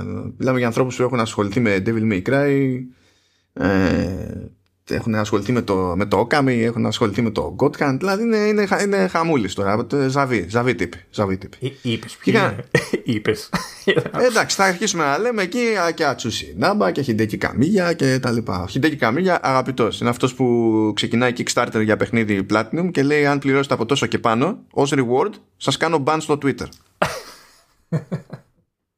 δηλαδή όταν αυτό είναι perk για τα λεφτά που έδωσες καταλαβαίνετε ότι είναι ειδική περίπτωση στα παιχνίδια που βγάζουν οι τύποι γιατί είναι βλαμμένοι, δεν την παλεύουν. την παλεύουν. Και το έχουν αποδείξει δηλαδή ότι είναι περίπτωσάρες και το World of Demons είναι άλλη μια καλή περίπτωση βασικά. Ε, υποτίθεται ότι ο, ο παίκτης ελέγχει τον Onimaru που είναι ένας τέλος πάντων δαίμονας Κάτι έχει πάει στραβά εκεί πέρα στην Ιαπωνία, κλασικά πράγματα. Ε, και έχουν εξεχηθεί εκεί πέρα και, και Oni που είναι οι δαίμονες και Yokai που υποτίθεται ότι ε, ας τα πούμε ότι είναι πνεύματα ή δαιμόνια με τη λογική όμως ότι δεν είναι αυτό που σκεφτόμαστε να λέμε δαίμονες που πηγαίνει έτσι με αρνητική φόρτιση που παρόλα αυτά έχουν επηρεαστεί και έχουν γίνει και αυτά ρε παιδί μου κακά ε, μέχρι που τα σαπίζει στο ξύλο στον Ιμάρο και έρχονται ρε παιδί μου στα, στα ίσια τους έτσι ε, αυτή είναι αφορμή τέλος πάντων για να πηγαίνει ο παίκτης από επίπεδο σε επίπεδο. Τα επίπεδα αυτά είναι στην ουσία γραμμικά και παίζει εξερεύνηση κομμάτι-κομμάτι και κοιτάζει το παιχνίδι αν έχει, σε τι ποσοστό έχει εξερευνηθεί όλο το επίπεδο. Μου θυμίζει λίγο παλιά Monster Hunter όπου φόρτωνε σε ένα χάρτη και ήταν, είχε μια συγκεκριμένη διάταξη και πήγαινε από τμήμα σε τμήμα του χάρτη, ξέρω εγώ. Ε, τα γραφικά είναι, είναι με cell shading και σαν προσέγγιση θυμίζουν εκείνα του Okami με τη, βέβαια με τη διαφορά ότι είναι πιο, πιο μουντά και τα λοιπά γιατί το Okami Βασικά δεν τα θυμίζουν η, η ίδια είναι η τεχνοτροπία ακριβώς απλά ναι, πιο ναι. σκοτεινά έτσι. και είναι, είναι και το πράγμα που με έκανε να κάτσω παραπάνω από όσο θα καθόμουν στο συγκεκριμένο τίτλο Α, τα γραφικά θα στο στυλ, ναι. Η αισθητική, ναι. ναι. Όχι, η αισθητική είναι, είναι ωραία, είναι πολύ καλή αλλά το, ξέρουμε ότι το ζήτημα σε ένα παιχνίδι της Platinum και δι, παιχνίδι action είναι το σύστημα μάχης. Τώρα εδώ θέλει λίγο έτσι, background, διότι αυτό το παιχνίδι ανακοινώθηκε το 2018 και υποτίθεται ότι ήταν συνεργασία της Platinum Games με τη DNA, την Ιαπωνική. Η DNA βγάζει παιχνίδια mobile. Όπου ακούτε DNA, φαντάζεστε κατευθείαν ε, ένα παιχνίδι που έχει διάφορους περιορισμούς για να κάνετε αυτό που θέλετε. Περιμένει, σας βάζει μετρητές ε, θέλει να βγάλει λεφτά από αντικείμενα που θα αγοράσετε αναλώσιμα στο παιχνίδι για να προχωρήσετε στο παιχνίδι και τα λοιπά και τσουρέκια. Άφαντη DNA πλέον από αυτό το παιχνίδι. Έγινε κάποιο κονέ κάποια στιγμή άγνωστη με, τη, με την Apple και φύτρωσε το παιχνίδι στο, στο Apple Arcade. Από τότε που ανακοινώθηκε μέχρι τώρα που βγήκε δεν είχαμε ιδέα. Έτσι και ξαφνικά βγήκε το, το παιχνίδι. νομίζω δεν το λέγανε καν στα, στην υπηρεσία ξέρεις, αυτά που είναι προσεχώς. Δεν νομίζω το δείξαν ποτέ πουθενά όχι, δεν το είχαν. Ήταν από αυτά που σκάσανε χυμαδιό. Πώς έγινε έτσι κι αλλιώς την περασμένη εβδομάδα. Βγήκαν πράγματα προειδοποίητα. Και το Club Hands. Το Club Hands δεν είχε καν ανακοινωθεί. Ενώ το World of Demons κάποτε είχε ανακοινωθεί. Αλλά όχι για, ε, για Apple Arcade. Το Club Hands μάθαμε ότι υπάρχει, ότι αναπτύσσεται τη μέρα που βγήκε. Φοβερό marketing. Μπράβο Apple. Είσαι καλύτερη. Συνεχάμε, συνεχάμε. Το ζήτημα λοιπόν είναι το, είναι το σύστημα μάχης. Και επειδή αυτό το παιχνίδι είναι ξεκάθαρα φτιαγμένο εξ αρχής, είναι σχεδιασμένο ώστε να έχει ελπίδα και, σε, και να, να, είναι mobile, να έχει ελπίδα σε smartphone κτλ. Αυτό σημαίνει ότι έχει ένα πλήκτρο για επίθεση. Ένα. Τα υπόλοιπα πλήκτρα που παίζουν, που τα φανταστούμε σε χειριστήριο, είναι τα υπόλοιπα face buttons, αυτά που είναι σε σχήμα, ξέρω εγώ, ρόμβου στα δεξιά στην ουσία χρησιμοποιούνται ας το πούμε για ε, ε, ε, για magic. Ας το πούμε έτσι γύφτικα γιατί στην ουσία σε κάθε κινήσεις. τέτοιο πλήκτρο ίσως. Μα δεν είναι κινήσεις όμως γιατί επιθέσεις μάλλον θα λέγεται και σε επιθέσεις. Ναι. Γιατί κάθε πλήκτρο αντιστοιχίζεται με κάποιο yokai. Ο χρήστης κάνει equip 2 και γενικά έχει, όσο προχωράς στο παιχνίδι ανακαλύπτει κι άλλα και μπορεί να διαλέγει ανάλογα με την περίπτωση ε, και υπάρχει και ένα πλήκτρο στο οποίο εκεί πέρα μαζεύονται yokai που βρίσκει στη, στη ροή του επίπεδου. Και μπορεί να χρησιμοποιεί με το πάτημα ενός πλήκτρου το αντίστοιχο. Μπορεί εκεί πέρα που είναι μαζεμένα σε ένα πλήκτρο μπορεί να αλλάζει για να διαλέξει κάποιο συγκεκριμένο που τον βολεύει σε ό,τι τον βολεύει εκείνη τη στιγμή. Και υπό συνθήκη μπορεί να κάνει και συνδυαστική επίθεση χρησιμοποιώντας δύο yokai μαζί που συνεργάζονται ξέρω εγώ για να γίνει πιο, πιο μεγάλη μανούρα. Από εκεί και πέρα υπάρχει φυσικά ένας, μια ειδική μπάρα που γεμίζει γιατί πρέπει να έχουμε και μια ειδική επίθεση αλλήμον. Αλλά το, το βασικό είναι αυτό, ότι είναι με ένα πλήκτρο η επίθεση που μετέπειτα ας πούμε απλά σου λέει ότι αν θέλεις να κάνεις πιο, πιο δυνατή επίθεση με το σπαθί που έχεις ή με άλλο χαρακτήρα που ξεκλείδωσα και γενικά ξεκλειδώνεις και χαρακτήρες που έχουν άλλα όπλα με, με ένα γκινάτα που είναι άλλο όπλο εκεί πέρα σου λέει ότι αν το κρατήσεις πατημένο κάνει πιο δυνατή επίθεση. Ενώ αν, αν αυτό τώρα το παιχνίδι ήταν φτιαγμένο για κονσόλα, θα ήταν ένα πλήκτρο light attack, ένα πλήκτρο heavy attack. Εδώ το έχουν στο ίδιο πλήκτρο. Το, το δοκίμασες με χειριστήριο, μήπως και είναι έτσι; Όχι, είναι έτσι με χειριστήριο, γιατί το παίξα μόνο με χειριστήριο. Αυτό το πράγμα δεν το βλέπω και λέω Α, τι ωραία, το δοκιμάσουμε μετά. δεν έχει. Όχι, λοιπόν, συγγνώμη. συγγνώμη. όχι. γιατί αυτό θέλει και αντανακλαστικά. Δηλαδή, μιλάμε για ένα παιχνίδι όπου κλασικά έτσι, πας να, πας να φας τη μάπα μια επίθεση αν πατήσεις, αν κάνεις dodge ακριβώς τη σωστή στιγμή ε, και κάνεις έτσι μια φαντασμαγορική αποφυγή αλλά και αυτόματη αντεπίθεση Ναι. Που γενικά το κουσούρι που έχει Platinum στα περισσότερα παιχνίδια αυτού του στυλ είναι ότι όταν το πετύχεις αυτό το πράγμα, ε, επιβραδύνει τη ροή του χρόνου, ας πούμε, και μπορείς να κάνει. Έχεις το ελεύθερο για λίγο πριν αντιδράσει οποιοδήποτε να κάνει επιθέσεις κτλ. Εδώ δεν είναι έτσι. Εδώ γίνεται αυτό που είπα μόλις. Γίνεται μπαμ μπαμ με τη μία αντεπίθεση. Αλλά και μόνο που έχεις να πετύχεις τέτοιο timing, δεν, δεν γίνεται να μπω στη διαδικασία χωρίς να έχω feedback, να, είμαι με τη, να, να πατάω ένα κομμάτι γυαλί για να ελπίζω. Δεν υπάρχει περίπτωση να το κάνω αυτό το πράγμα. Δηλαδή δεν, δεν παίζει. Προβλέπε έτσι, ε, στα επίπεδα παίζουν κάτι τσαχπινιές, έχει κάποια πραγματάκια ψηλά τώρα που είναι ύπουλα. Δηλαδή έχει κάποια ειδικά σεντούκια να ανοίξεις που έχουν πιο καλά rewards ας πούμε και στην αρχή μπορεί να είναι σε ένα σημείο που είναι λίγο κρυφό και απλά πρέπει να πάρεις χαμπάρι που να περάσεις. Αλλού ξέρω εγώ έχει μια πύλη και για κάποιο άγνωστο λόγο είναι ένα τέτοιο σεντούκι πάνω στην πύλη και εσύ πρέπει να, κόψεις, να πάρεις χαμπάρι κοιτώντας πιο ψηλά ότι κάτι παίζει εκεί πέρα. Και επειδή δεν μπορείς να πετάξεις το σπαθί σου, ξέρω εγώ, ή να γκινάτα ή ό,τι άλλο, πρέπει εκείνη την ώρα να χρησιμοποιήσεις το κατάλληλο yokai που σου δίνει το περιθώριο να κάνεις επίθεση εξ αποστάσεως για να ανοίξει έτσι το, το σεντούκι. Έχει κάτι ύπουλα τέτοια περίεργα. Έχει κάτι εμπόδια στα επίπεδα που πάλι για να τα διαλύσεις πρέπει να έχεις το κατάλληλο yokai και τα λοιπά και τα λοιπά. Είδα εγώ με φωτιά που έριχνες επίθεση με νερό για να περπατήσεις. Ναι, ναι, ναι. Παραπέρα έχει κάτι κοτρώνες, ξέρω εγώ, που θέλεις ένα άλλο για να καταφέρεις να σπάσεις τις κοτρώνες, και, και κάτι τέτοια. Κάπου έχει, ξέρω εγώ, κάτι πυρσούς που είναι. Ε, δηλαδή, είναι σβηστός κρογό ο πυρσός και πρέπει να χρησιμοποιήσει το κατάλληλο yoga κάτι να πετάει φωτιά στην τελική για να ανάψει ο πυρσός και να εμφανιστεί το tofu boy που έχει ακόμη περισσότερες ανταμοιβές. Αλλά λέγεται tofu boy, δεν γίνεται να το πάρω σοβαρά.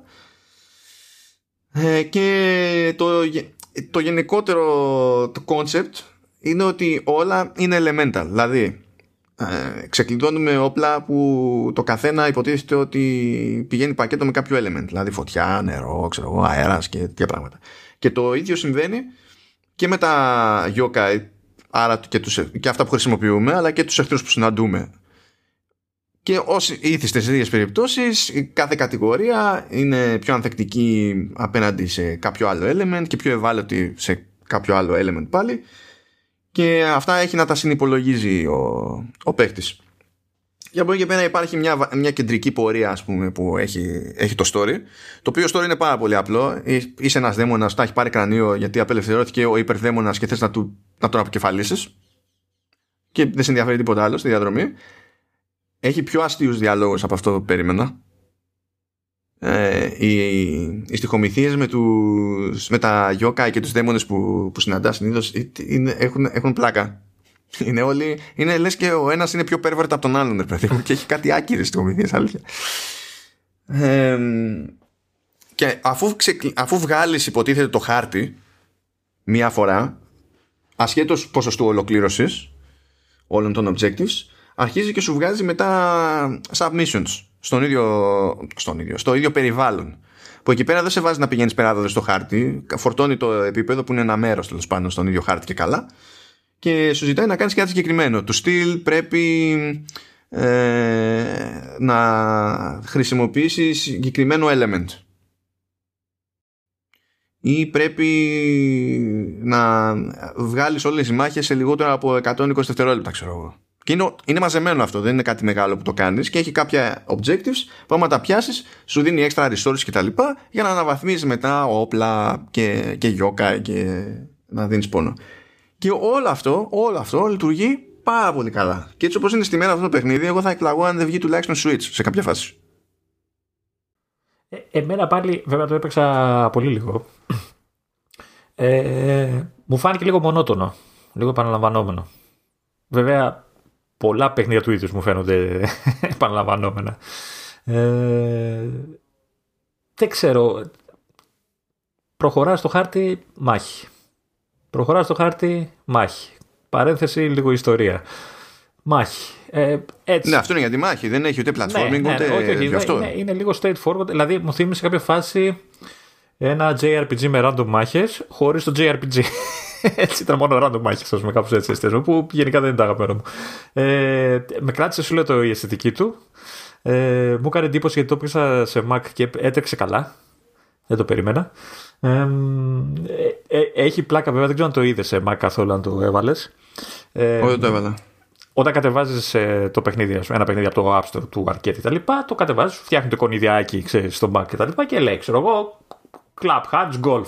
Okay, έτσι. Ε, φαντάζια. Σου λέει το, κάτω από το εικονίδιο το, τον τίτλο του, του παιχνιδιού. Όπως κάνουν mm. όλες οι εφαρμογές και τα παιχνίδια που, που κατεβάζεις. Στο συγκεκριμένο κατεβάζεις, σου βγάζει το εικονίδιο και από κάτω γράφει WOD.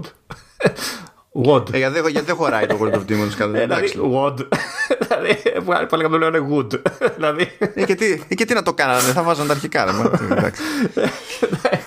Όχι και δεν χωράει, μπορεί, εντάξει, τι είναι. το, το World of Demons ολόκληρη φράση ε, δεν χωράει. Εσύ κάτω από το εικονίδιο δεν χωράει. Τέλος πάντων. Μου κάνει εντύπωση γιατί το κοίταγα και έλεγα Τι εννοούν, ποιο είναι αυτό; Αλλά είναι, γενικά πάντως είναι, δεν είναι τόσο προφανώς δεν έχει την ποικιλία και την πολυπλοκότητα που έχει ένα μπαγιονέτα ξέρω εγώ ε, ή το νιεροτόματα και, και τα λοιπά αλλά ε, είναι περίπτωση παιχνιδιού όπου η, η, η Platinum είπε θα πιάσω ένα είδος που ξέρω και το ξέρω καλά. Θα σχεδιάσω κάτι για mobile και θα το πάρω επίσης στα σοβαρά και ο, όλο λειτουργεί με βάση αυτούς τους περιορισμούς όπως πρέπει. Και skill based είναι. Και η απλοποίηση που έχει γίνει στο σύστημα μάχης στο χειρισμό είναι λογική χωρίς να σε, χωρίς να σε ξενερώνει. Δηλαδή, ναι, δεν, σε, δεν έχεις το περιθώριο στην ουσία να κάνεις ε, να μάτσο συνδυασμούς για κόμπος. Αλλά σου λέει, τι θα κάνουμε, θα βάλουμε τα, τα yokai που σου δίνουν διαφορετικές επιθέσεις και τα λοιπά και θα έχουμε ένα μάτσο συνδυασμούς. Θα έχουμε πάρα πολλά διαφορετικά yokai του ίδιου element, το καθένα θα έχει διαφορετικές επιθέσεις ε, όταν τα χρησιμοποιείς κάποια λειτουργούν αυτόματα, κάποια λειτουργούν υποστηρικτικά, κάποια περιμένουν να σημαδέψεις, κάποια περιμένουν να, να συμμετέχεις και εσύ πατώντας κάποιο πλήκτρο για να κάνουν επαναληπτικές επιθέσεις ε, και έτσι ρεφάρει για την απλοποίηση του, του συστήματος μάχης και φροντίζει η ίδια η δράση να, να είναι αρκετά φαντεζή, να έχει αρκετά ωραίο στυλ ώστε και στο, στο μάτι να μην τη βαριέσαι. Πάντως, εγώ θα επιμείνω για το εικονίδιο ότι είναι από τρολιά γιατί. και θα σε βγάλω ψεύτη γιατί έχω εικονίδια στο Mac που έχω. Epic Games Launcher. το γράφει. Να. να ένας τίτλος. Οπότε ναι, χώρα. Αυτό ναι, σε Mac. Αλλά αυτοί κρατήσανε τώρα ένα, μία ονομασία για όλες τις συσκευές. Ναι. Εγώ στο Mac το είδα, δεν ξέρω. γιατί έτσι η Word είναι στο WOD δηλαδή είναι και στο iPhone γιατί είναι πόσο χώρο να έχει πέρα ναι. να βάλει. Και το έχουν κρατήσει όλο πάντου το ίδιο. Τέλος πάντων. Λοιπόν, ε, οπότε καταλήγουμε χαρούμενοι από αυτά τα δύο που πιάσαμε αυτή τη φορά. Έτσι δεν είναι, Λεωνίδα; Ναι, ναι, ναι. ναι. Δεν μπορώ να πω. Νομίζω ότι τα, ε, και ο καθένας από την πλευρά του προτείνει και το ένα και το άλλο. Εντάξει, ε, εγώ δεν θα το πρότεινα από την άποψη της ιδιαιτερότητας. Δηλαδή, δεν νομίζω ότι υπάρχει πολλοί κόσμος που ασχολείται με το γκολφ. Αλλά από την άλλη, για να υπάρχουν τόσα χρόνια παιχνίδια γκολφ, σίγουρα υπάρχει το, το ανάλογο κοινό. Έτσι. Ναι, ναι, ναι. Λοιπόν, και πάει το Apple Arcade. Έχουμε ακόμα άλλο ένα επεισόδιο podcast σε σημειώσεις. Να δω τι θα πρωτοπρολάβουμε. Χοντρικά, χοντρικά. Εντάξει, θέλουμε. Βασικά δύο θέματα έχουμε όλα και όλα. Απλά το ένα προέκυψε τώρα αυτές τις μέρες, διότι έκανε κάτι περίεργο η Apple. Σκέψου τώρα, Λεωνίδα. Η Apple ξέρει ότι είχε στο πρόγραμμα event. Το οποίο και ανακοίνωσε στις 20 Απριλίου. Και για κάποιο λόγο βγαίνει πριν ανακοινώσει το ίδιο το event και ανακοινώνει στην ουσία για, το, για αλλαγές στο, στο δίκτυο Find My που ξέρουμε ότι ε, έρχονταν αλλαγές διότι φαινόταν από την πέτα του 14.5 το οποίο μόνο του δεν σημαίνει κάτι βέβαια γιατί αυτά που ανακοίνωσε λειτουργούν και με ε, έκδοση 14.3 Οπότε δεν βγάζει. Γενικά πρέπει να έχουν εμπλεκτεί με τις παραδόσεις και το timing και τα λοιπά με καραντίνες κορονοϊούς και τέτοια και είναι φάση random τώρα. Είναι ό,τι αρπάξουμε και ό,τι βολεύει όποτε βολέψει. Αλλά ίσως να παίζει και θέμα τακτικής εδώ. Λοιπόν, τι έγινε. Βγαίνει η Apple και λέει ότι κοιτάξτε να δείτε, ανοίγουμε το Find My σε τρίτους. Το οποίο έτσι κι αλλιώς ήταν κάτι που ακουγόταν ότι θα γίνει. Και στο δελτίο τύπου που ετοίμασε η Apple, ε, έχει, δηλαδή ονοματίζει και δύο-τρεις συνεργάτες και έχει παραδείγματα προϊόντων. Λέει, ας πούμε, ε, για την FunMove είναι Ολλανδική εταιρεία που βγάζει ε, ηλεκτρικά ποδήλατα Ε, νομίζω αναφέρθηκαν και κάποια ακουστικά που είναι να βγάλει η Belkin και είναι για το καλοκαίρι. Επίσης για καλοκαίρι πηγαίνουν και τα e-bikes αυτά. Ε, ποιος ήταν ο τρίτος τώρα; Τσίπολο. Ναι, Τσίπολο. Ναι. Που τι βγάζουν αυτοί, έχω χαθεί εδώ πέρα. Ποια είναι; Ε, tags νομίζω είναι. Ωραία, ωραία. Α, ναι, είναι τα. Ναι, Chipolo One Spot Item Finder, ναι. Ε, όλα αυτά βέβαια δεν είναι, δεν είναι έτοιμα. Αυτά θα έρθουν προχω... δηλαδή πιο μετά μέσα στο, μέσα στο έτος.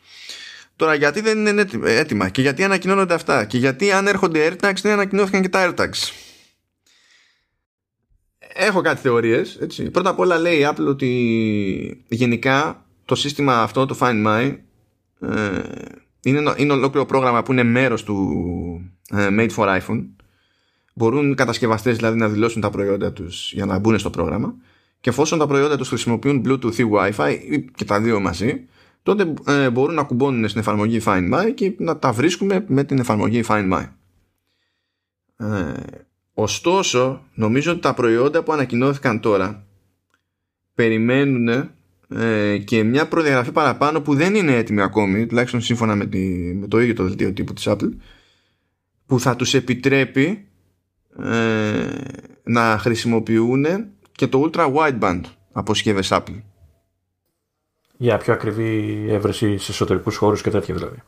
Ναι, δηλαδή ε, φαντάζομαι ότι θα έχουν και, και αυτά τα μοντέλα πάνω θα έχουν κάποιο, Κάποιο κάποια τσιπάκι. υποστήριξη για ultra wideband ώστε να μην βλέπουμε απλά ότι είναι κάπου εκεί αλλά αν είμαστε εκεί και το ψάχνουμε να, μπορούμε να, να μπορεί να μας δείξει το σύστημα ότι είναι προς εκείνη την κατεύθυνση και να καταλάβουμε ότι είναι χωμένο στο τάδε γωνία ξέρω εγώ. Α- Αν ε, ε, πώς το λένε, κοιτάξω από μεριά Samsung, ε, λογικά θα παίζει και με κάμερα.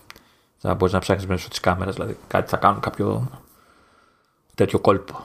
Ε, η Samsung κάνει κάτι τέτοιο, δηλαδή σου επιτρέπει Με να απογοητεύεις, ψάξεις. Λεωνίδα, Ε, με- τι με να κάνω, απογοητεύεις, Τι Λεωνίδα. να κάνω, αφού Με τα απο- μου έρχονται και Όχι, τα με βλέπω. απογοη- όχι, όχι, όχι. Με απογοητεύεις για άλλο λόγο. Α, γιατί, Λεωνίδα. γιατί; Με απογοητεύεις διότι όλο αυτό που έχει βγάλει η Samsung το, και ότι χρησιμοποιεί AR και σηκώνεις την κάμερα του κινητού και σου έχει σήμανση AR για να καταλάβεις πιο εύκολα που είναι το, το όποιο αντικείμενο είναι ακριβώς αυτά που άκουσε η Samsung ότι πάνε να γίνουν με, με AirTags που τα έχουμε συζητήσει σε επεισόδιο Command OS ότι και καλά θα σου δείχνει ένα μπαλόνι για να ξέρεις που είναι κτλ. Ναι, δε- δεν το πήγα στο ποιος το έκανε πρώτος και αυτά. Δεν με ενδιαφέρει αυτό. Απλά είπα ότι από αυτά που βλέπω ότι ετοιμάζει η Samsung, λογικά κάτι αντίστοιχο ε, ετοιμάζει. Ας, α, ας πούμε ότι ετοιμάζει πιο πριν η Apple.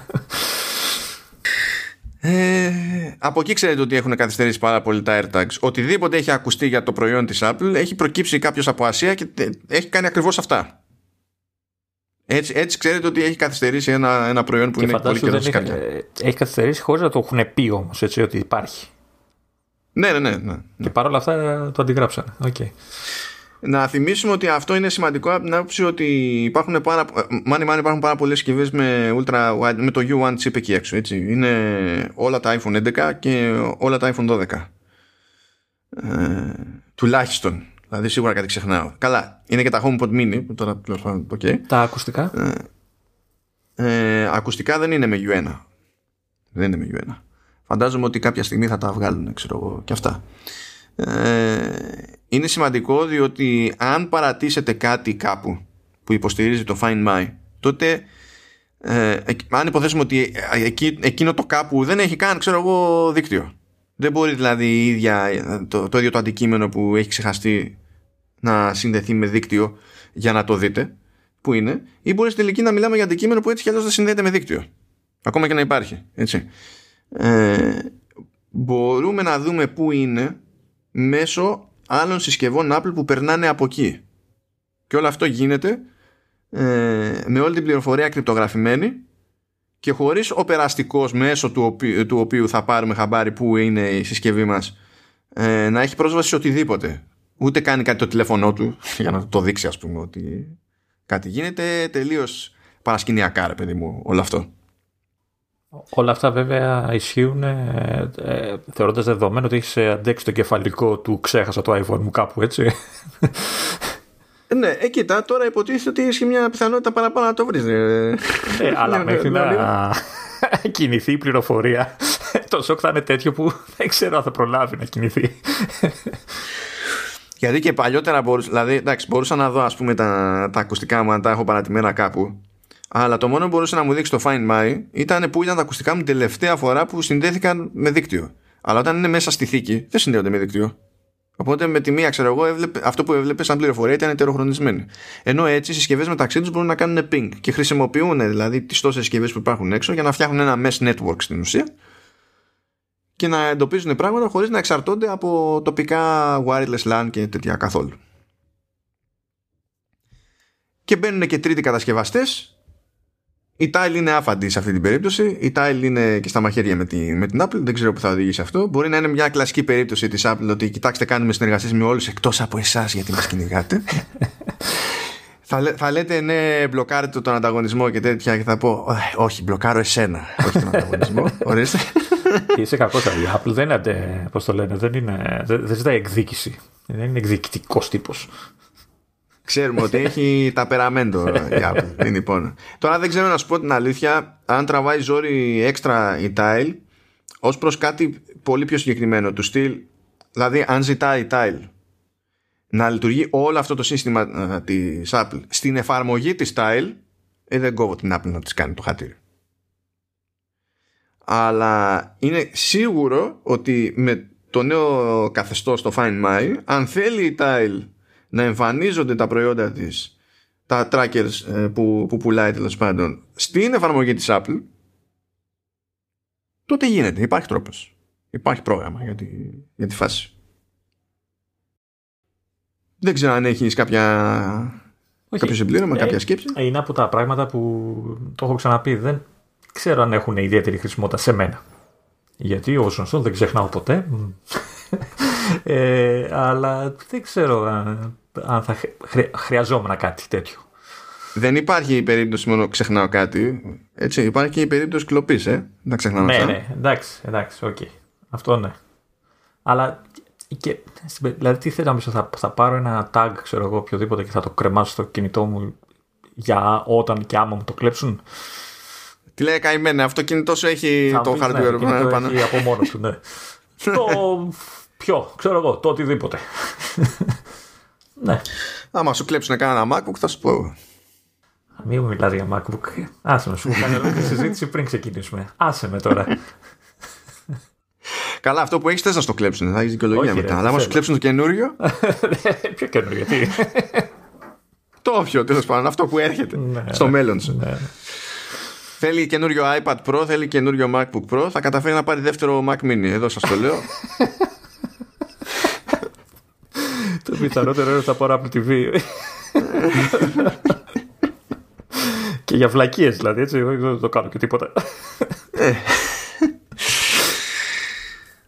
Οπότε ναι, ας πούμε ότι τα αφήνουμε τέλος πάντων αυτό και να πιάσουμε επιτέλους ένα θέμα που μας έχει πάει καρότσι τόσο καιρό. Έχουμε ένα μάτσο θυμολογίες για iPhone 13 που τους έχουμε αφήσει κάβα στη, στην άκρη. Δεν θα τελειώσουμε πότε. Και έχουμε να πούμε, έχουμε να πούμε staff γενικά. Λοιπόν, ας πιάσουμε τα βασικά, Λεωνίδα. Το πρόγραμμα υποτίθεται ότι λέει, σύμφωνα με πληροφορίες από εδώ και από εκεί, ότι πάμε πάλι για τέσσερα μοντέλα ε, καλά εδώ πέρα βλέπω στο random που έχει κάνει το Mac Rumors ότι λέει τέσσερα μεγέθη προφανώς και δεν ισχύει αυτό εννοεί τέσσερα μοντέλα γιατί οι πληροφορίες μιλάνε για ε, τρία μεγέθη οθόνης πάλι Δηλαδή ένα στις 5,4, δύο μοντέλα στις 6,1 και ένα μοντέλο στις 6,7 όπως είναι και τώρα αν ισχύουν αυτά τα πράγματα, προφανώς θα έχουμε άλλο ένα iPhone mini που θα είναι ξέρω εγώ το iPhone 13 mini. Τώρα το αν θα έχουμε και του παραχρόνου, ένας όσο ξέρει. Αλλά επειδή αυτά είναι πλέον, έχει μπει το νερό στα βλάκι, είναι λίγο δύσκολο να αλλάξει τελευταία στιγμή. Προχωράμε κάπως έτσι. Από design υποτίθεται ότι πάμε για παρόμοια πράγματα, το οποίο είναι λογικό και αναμενόμενο.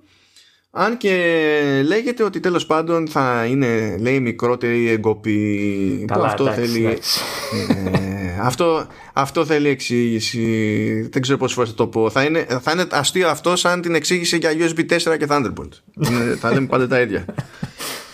Ναι δεν προβλέπεται να μικρύνει όντως η εγκοπή γιατί δεν θα μικρύνουν οι αισθητήρες. Αν δεν μικρύνουν οι αισθητήρες, δεν μικρύνει η εγκοπή.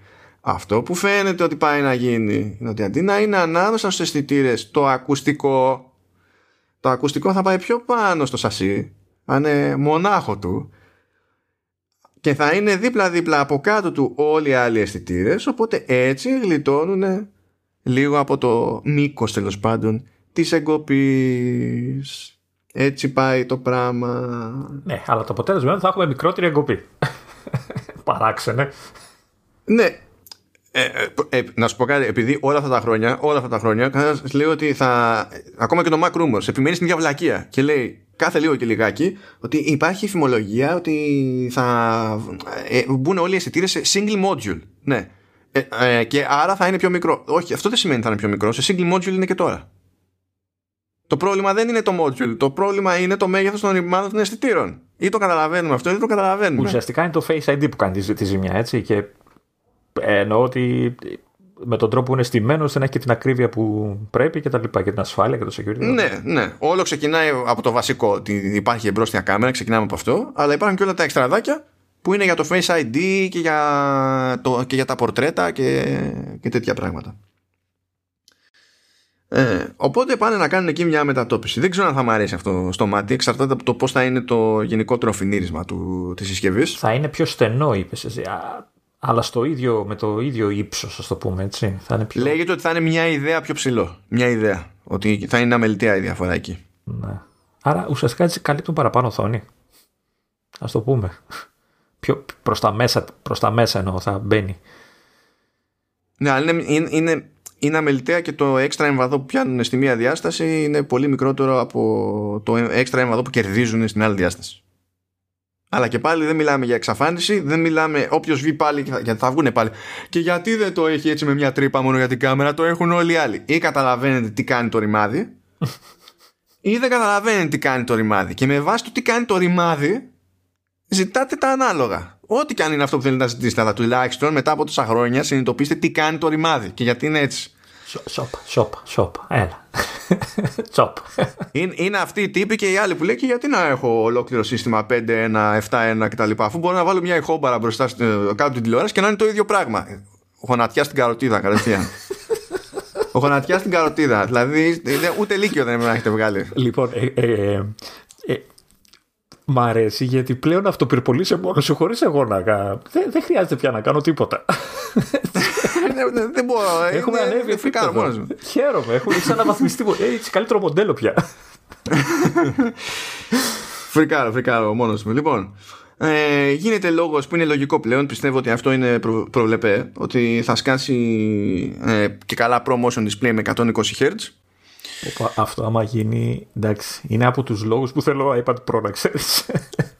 αυτό, αυτό νομίζω ότι πλέον είναι προβλεπέ. Έχω έτσι μια μικρή αμφιβολία, αλλά πλέον είναι μικρή. Νομίζω ότι τώρα είναι λογική. Όταν τα λέγαμε προηγούμενες χρονιές ότι αυτές οι αυτά τα τηλέφωνα που έχουν βγει με πάνελ 120 Hz δεν είναι τυχαίο ότι είναι τόσο άβολα στη χρήση. Δεν είναι τυχαίο ότι ξεκινήσαμε και έπρεπε κάθε φορά που θέλαμε άλλα Hz να πηγαίνουμε στα settings. Έτσι δεν θα το έκανε η Apple με καμία κυβέρνηση. Για κανένα λόγο δεν θα το έκανε έτσι. Θα ήθελε να μην έχεις να σκεφτείς τίποτα. Όπως είναι και στο iPad Pro. Δεν σκέφτεσαι καν. It happens.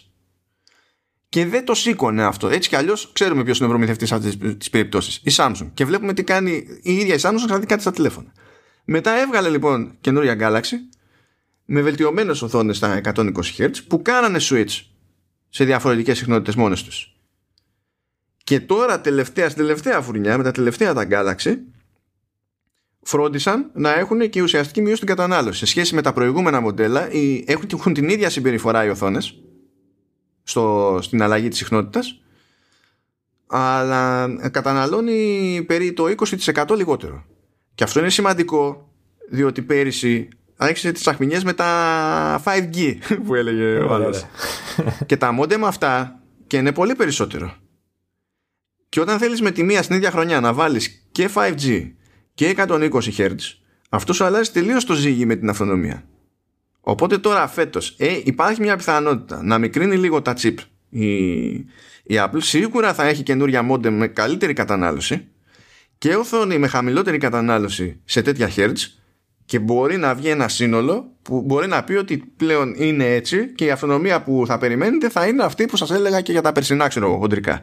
Ε, υπό αυτές τις συνθήκες θα κάνει την κίνηση η Apple. Έχω την εντύπωση ότι όλα ίσως παιχτούν με τον επεξεργαστή, έτσι, τον καινούριο. Ναι, πάντα παίζει ρόλο αυτό προφανώς. Δηλαδή τι, τι μούντες θα κάνει εκεί για να αξιοποιήσει όλα τα άλλα που είπες και να έχουμε ένα... Ναι, που και αυτό βέβαια είναι λίγο δύσκολο με τις ελλείψεις που υπάρχουν στο κατασκευαστικό τομέα. Πολλά πράγματα μπορούν να πάνε στραβά εκεί πέρα, αλλά τέλος πάντων. Okay. Ε, θα αγοράσει. Τι θα αγοράσει, την έλλειψη την ίδια. Έχει αγο... για το 2021 έχει αγοράσει το 25% της παραγωγής ετήσιας της TSMC. Μόνη της. Όλοι οι άλλοι πελάτες είναι το υπόλοιπο 75%. Και κάπως έτσι εξηγείται το γιατί δεν έχουμε PlayStation 5 στο σπίτι μας. και κάπως έτσι. Και κάπως έτσι. γιατί και αυτοί εκεί παράγουν. Είναι... Γι' αυτό γέλαγα όταν έβγαινε κάποιος και λέει εντάξει και γιατί η Microsoft και η Sony δεν ζητάνε να παραχθούν περισσότερα chip; Λες παιδιά δεν έχετε κανένα δεν σημαίνει δεν βγαίνει τώρα δεν είναι not funny ακόμα και αν υπήρχαν ξαφνικά οι πρώτες ύλες που έχουν πρόβλημα όλοι με πρώτες ύλες έτσι. Δεν έχει σημασία ποιος είσαι άμα δεν φτάνουν οι πρώτες ύλες δεν φτάνουν οι πρώτες ύλες. Δεν υπάρχει περίπτωση η Sony ή η Microsoft μαζί με την AMD να τάξουν στην TSMC περισσότερα φράγκα από την Apple. Δεν παίζει το concept. Δεν παίζει. Θα έχει προτεραιότητα η Apple. Τέλος. Έτσι πάει. Ε, και τώρα βγάζει ένα νόημα. Εκεί που έχω μία μικρή αμφιβολία είναι η εξής, ότι και οι φετινές τέτοιες οθόνες της Apple, ε, της Apple, της Samsung και οι περσινές έχουν ένα περίεργο πράγμα που ελπίζω να έχει αντιμετωπίσει από την πλευρά της η, η Apple. Έχουν διαφορετική συμπεριφορά ανάλογα με τον περιβάλλοντα φωτισμό. Δηλαδή; Δηλαδή, σε χαμηλό φωτισμό, ξέρω εγώ, δεν πηγαίνεις στα 120 Hz, αν θυμάμαι καλά. Ενώ σε, από ένα επίπεδο φωτισμού και πάνω κάνει υπεραδόθε καπανεβάσματα. Όπως πρέπει να τα κάνει. Για ποιο λόγο ξέρουμε; Ε, Δεν έχω καταλάβει αλήθεια. Okay. Είναι, είναι δύο χρόνια συνεχόμενα που ισχύει αυτό σε τηλέφωνα της Samsung και ελπίζω να έχει να κάνει με τη διαχείριση της οθόνης, γιατί δεν πιστεύω ότι είναι η ίδια η οθόνη, ας πούμε. Γιατί η οθόνη μπορεί να το κάνει. Έτσι, το, το κάνει. Ε, κάτι άλλο παίζει από πίσω. Σε επίπεδο software, για, πούμε. Ή controller; Ε, μα φαντάζομαι controller περισσότερο. Και εκεί που είναι, έχω μια ξέρεις, τε, ε, τελευταία αμφιβολία, ρε παιδί μου, που αν αυτό το πράγμα το έχει λύσει η Apple, Ακόμη καλύτερα. Αν δεν το έχει λύσει, θα είμαι εδώ και θα κράζω, διότι δεν, δεν παίζει το. Πρώτα απ' όλα είμαι στα σκοτάδια. Θα μου πεις τι σε νοιάζει, πήρες τηλέφωνο, δεν πρέπει να πάρεις ξανά καινούριο. Πάρα πολύ ωραία. Μαζί σας έχετε δίκιο κτλ. Δεν γίνεται να αναρωτιέμαι πόσα χέρια είναι η οθόνη μου ανάλογα με το πόσο φως έχω γύρω μου. Δεν, δεν, είναι, δεν είναι normal εμπειρία χρήση αυτό. Ξέροντας την Apple, δεν νομίζω θα το επέτρεπε αυτό στον εαυτό της. Έτσι, ε, και εγώ σε αυτό ποντάρω. Γιατί χρόνια τώρα λέμε ότι έχει σκάλωμα με κάμερες και οθόνες. με κάμερες ενώ σε κινητά, γιατί στο Mac είπαμε. Ναι. Ε, οπότε δεν νομίζω ότι. Ή, ή, θα έχει βρει τρόπο, ή αυτό οι controls θα είναι καλύτεροι, θα είναι βελτιωμένοι, θα είναι κάπως. Θα παίξει ρόλο και τίποτα software. Ε, neural engine και δεν συμμαζεύεται κάτι στην επεξεργασία της εικόνας. Δεν μπορεί, δεν θα το αφήσουν έτσι. Αποκλείται να το αφήσουν έτσι. Αν όντως ισχύει ακόμα όπως λες και στα Samsung κτλ. Κάτι, κάτι θα κάνουν, δεν μπορεί. Αν, αν, αν βγει βέβαια. Έτσι. Γιατί από ότι αυτό δεν ισχύει στο iPad Pro, έτσι δεν είναι. Ισχύει. Όχι, όχι. Το iPad Pro είναι γιούχου. Άρα θεωρητικά την έχει την τεχνολογία ήδη. Κοίτα, το iPad Pro είναι και με LCD όμως, έτσι. Ναι. Λειτουργούν ναι. λίγο αλλιώς τα πράγματα. Ναι, okay. έτσι. Οπότε το ότι το έχει κάνει εκεί πέρα δεν σημαίνει ότι η δουλειά έχει γίνει και απλά κάνει το ίδιο πράγμα ακριβώς. Πρέπει να σχεδιάσει αλλιώς το, αλλιώς το controller, παιδί μου, για τη, για τη φάση. Έτσι. Ε, τώρα αυτό για εντάξει, σε θέματα κάμερων από πλήθος υπολογίζουμε παντού ίδια φάση όπως ήταν ε, κλασικά. Ε, υπολογίζεται ότι θα μείνουν στις ίδιες αναλύσεις. Ε, ο συνήθως εδώ και μερικά χρόνια απλά λέγεται ότι μπορεί το σύστημα σταθεροποίησης που έχει, που έχει το Pro Max στο, στο βασικό του αισθητήρα που μετακινεί το, τον αισθητήρα αντί να μετακινεί στοιχεία του φακού ας πούμε για να ρεφάρει για τους κράσμους ότι μάλλον θα σκάσει και στα υπόλοιπα τηλέφωνα Ωραία. Αυτό που ακούγεται περισσότερο για τις νέες κάμερες τουλάχιστον στα ακριβά τα μοντέλα είναι ότι θα έχουμε βελτίωση στο, σε, σε ultra wide ε, που δεν είναι και ο πιο σοή αισθητήρας που, που έχουν έτσι κι αλλιώς. Οπότε ένα άλμα θα, θα βοηθήσει. Με τη λογική ότι θα αλλάξει ο φακός, θα είναι πιο, πιο γρήγορος, παύλα πιο φωτεινός. Και έτσι αυτό πηγαίνει, σέρνει μαζί θέματα ποιότητας έτσι κι αλλιώς. Ε, τώρα από εκεί και πέρα δεν περιμένω τώρα κάποιες συγκλονιστικές αλλαγές. Θα δούμε. Αυτά είναι και πράγματα τώρα που τα μισά εξαρτώνται από αλλαγές στο, στο DSP chip που βάζει για την κάμερα. Στο ISP μάλλον που ακόμα και να δούμε specs εδώ τι παίζει είναι λίγο, είναι λίγο σχετικό. Δηλαδή το μόνο που μπορείς να κάνεις υπό άλλες συνθήκες είναι να πειράξεις λίγο τα διαφράγματα, να πειράξεις λίγο την αισθητήρα κτλ. Αλλά ακούγεται ότι οι μεγαλύτερες αλλαγές θα έχουμε όχι το 21 αλλά παρακάτω. άρα θεωρητικά μιλάμε για S κυκλοφορία; Καλά, ε, άσχετα με το πώς το βαφτίζουν, έτσι πηγαίνει. Δεν έχει αλλάξει η προσέγγιση. Απλά έχει αλλάξει το πώς το βαφτίζουν. Απλά για να περνάει στον κόσμο ότι κάθε φορά έχουμε κάτι και καλά τελείως καινούριο, ρε παιδί μου.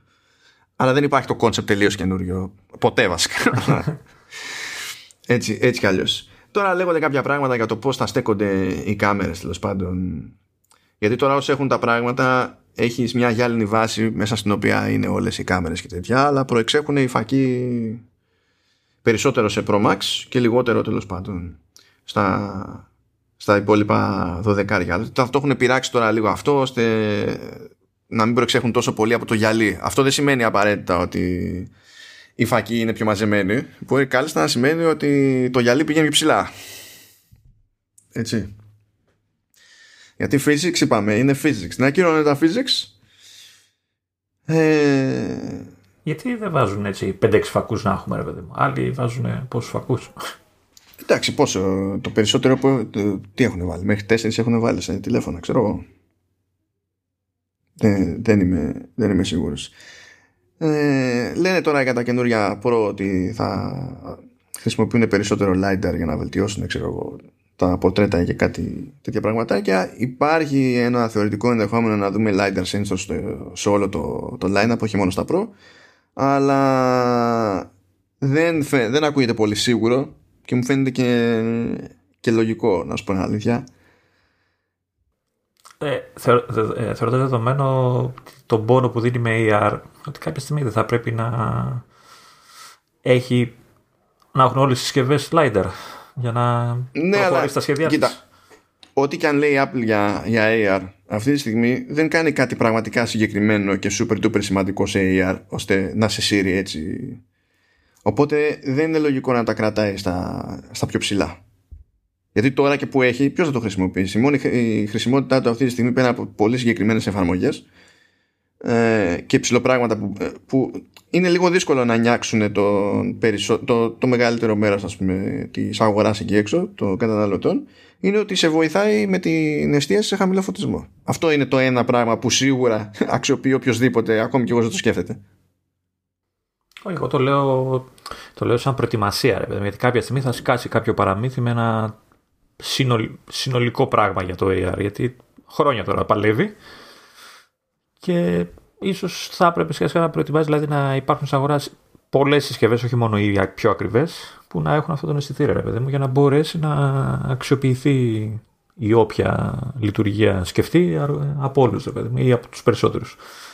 Γι' αυτό το λέω ότι έχει κάποια λογική να υπάρξει παντού. Ναι. Κοίτα, τώρα θα, θα δούμε. Τώρα έχει να κάνει με το ποιο είναι το timing και για το ότι θέλουν να κάνουν με AR headsets και VR headsets και τα λοιπά έτσι.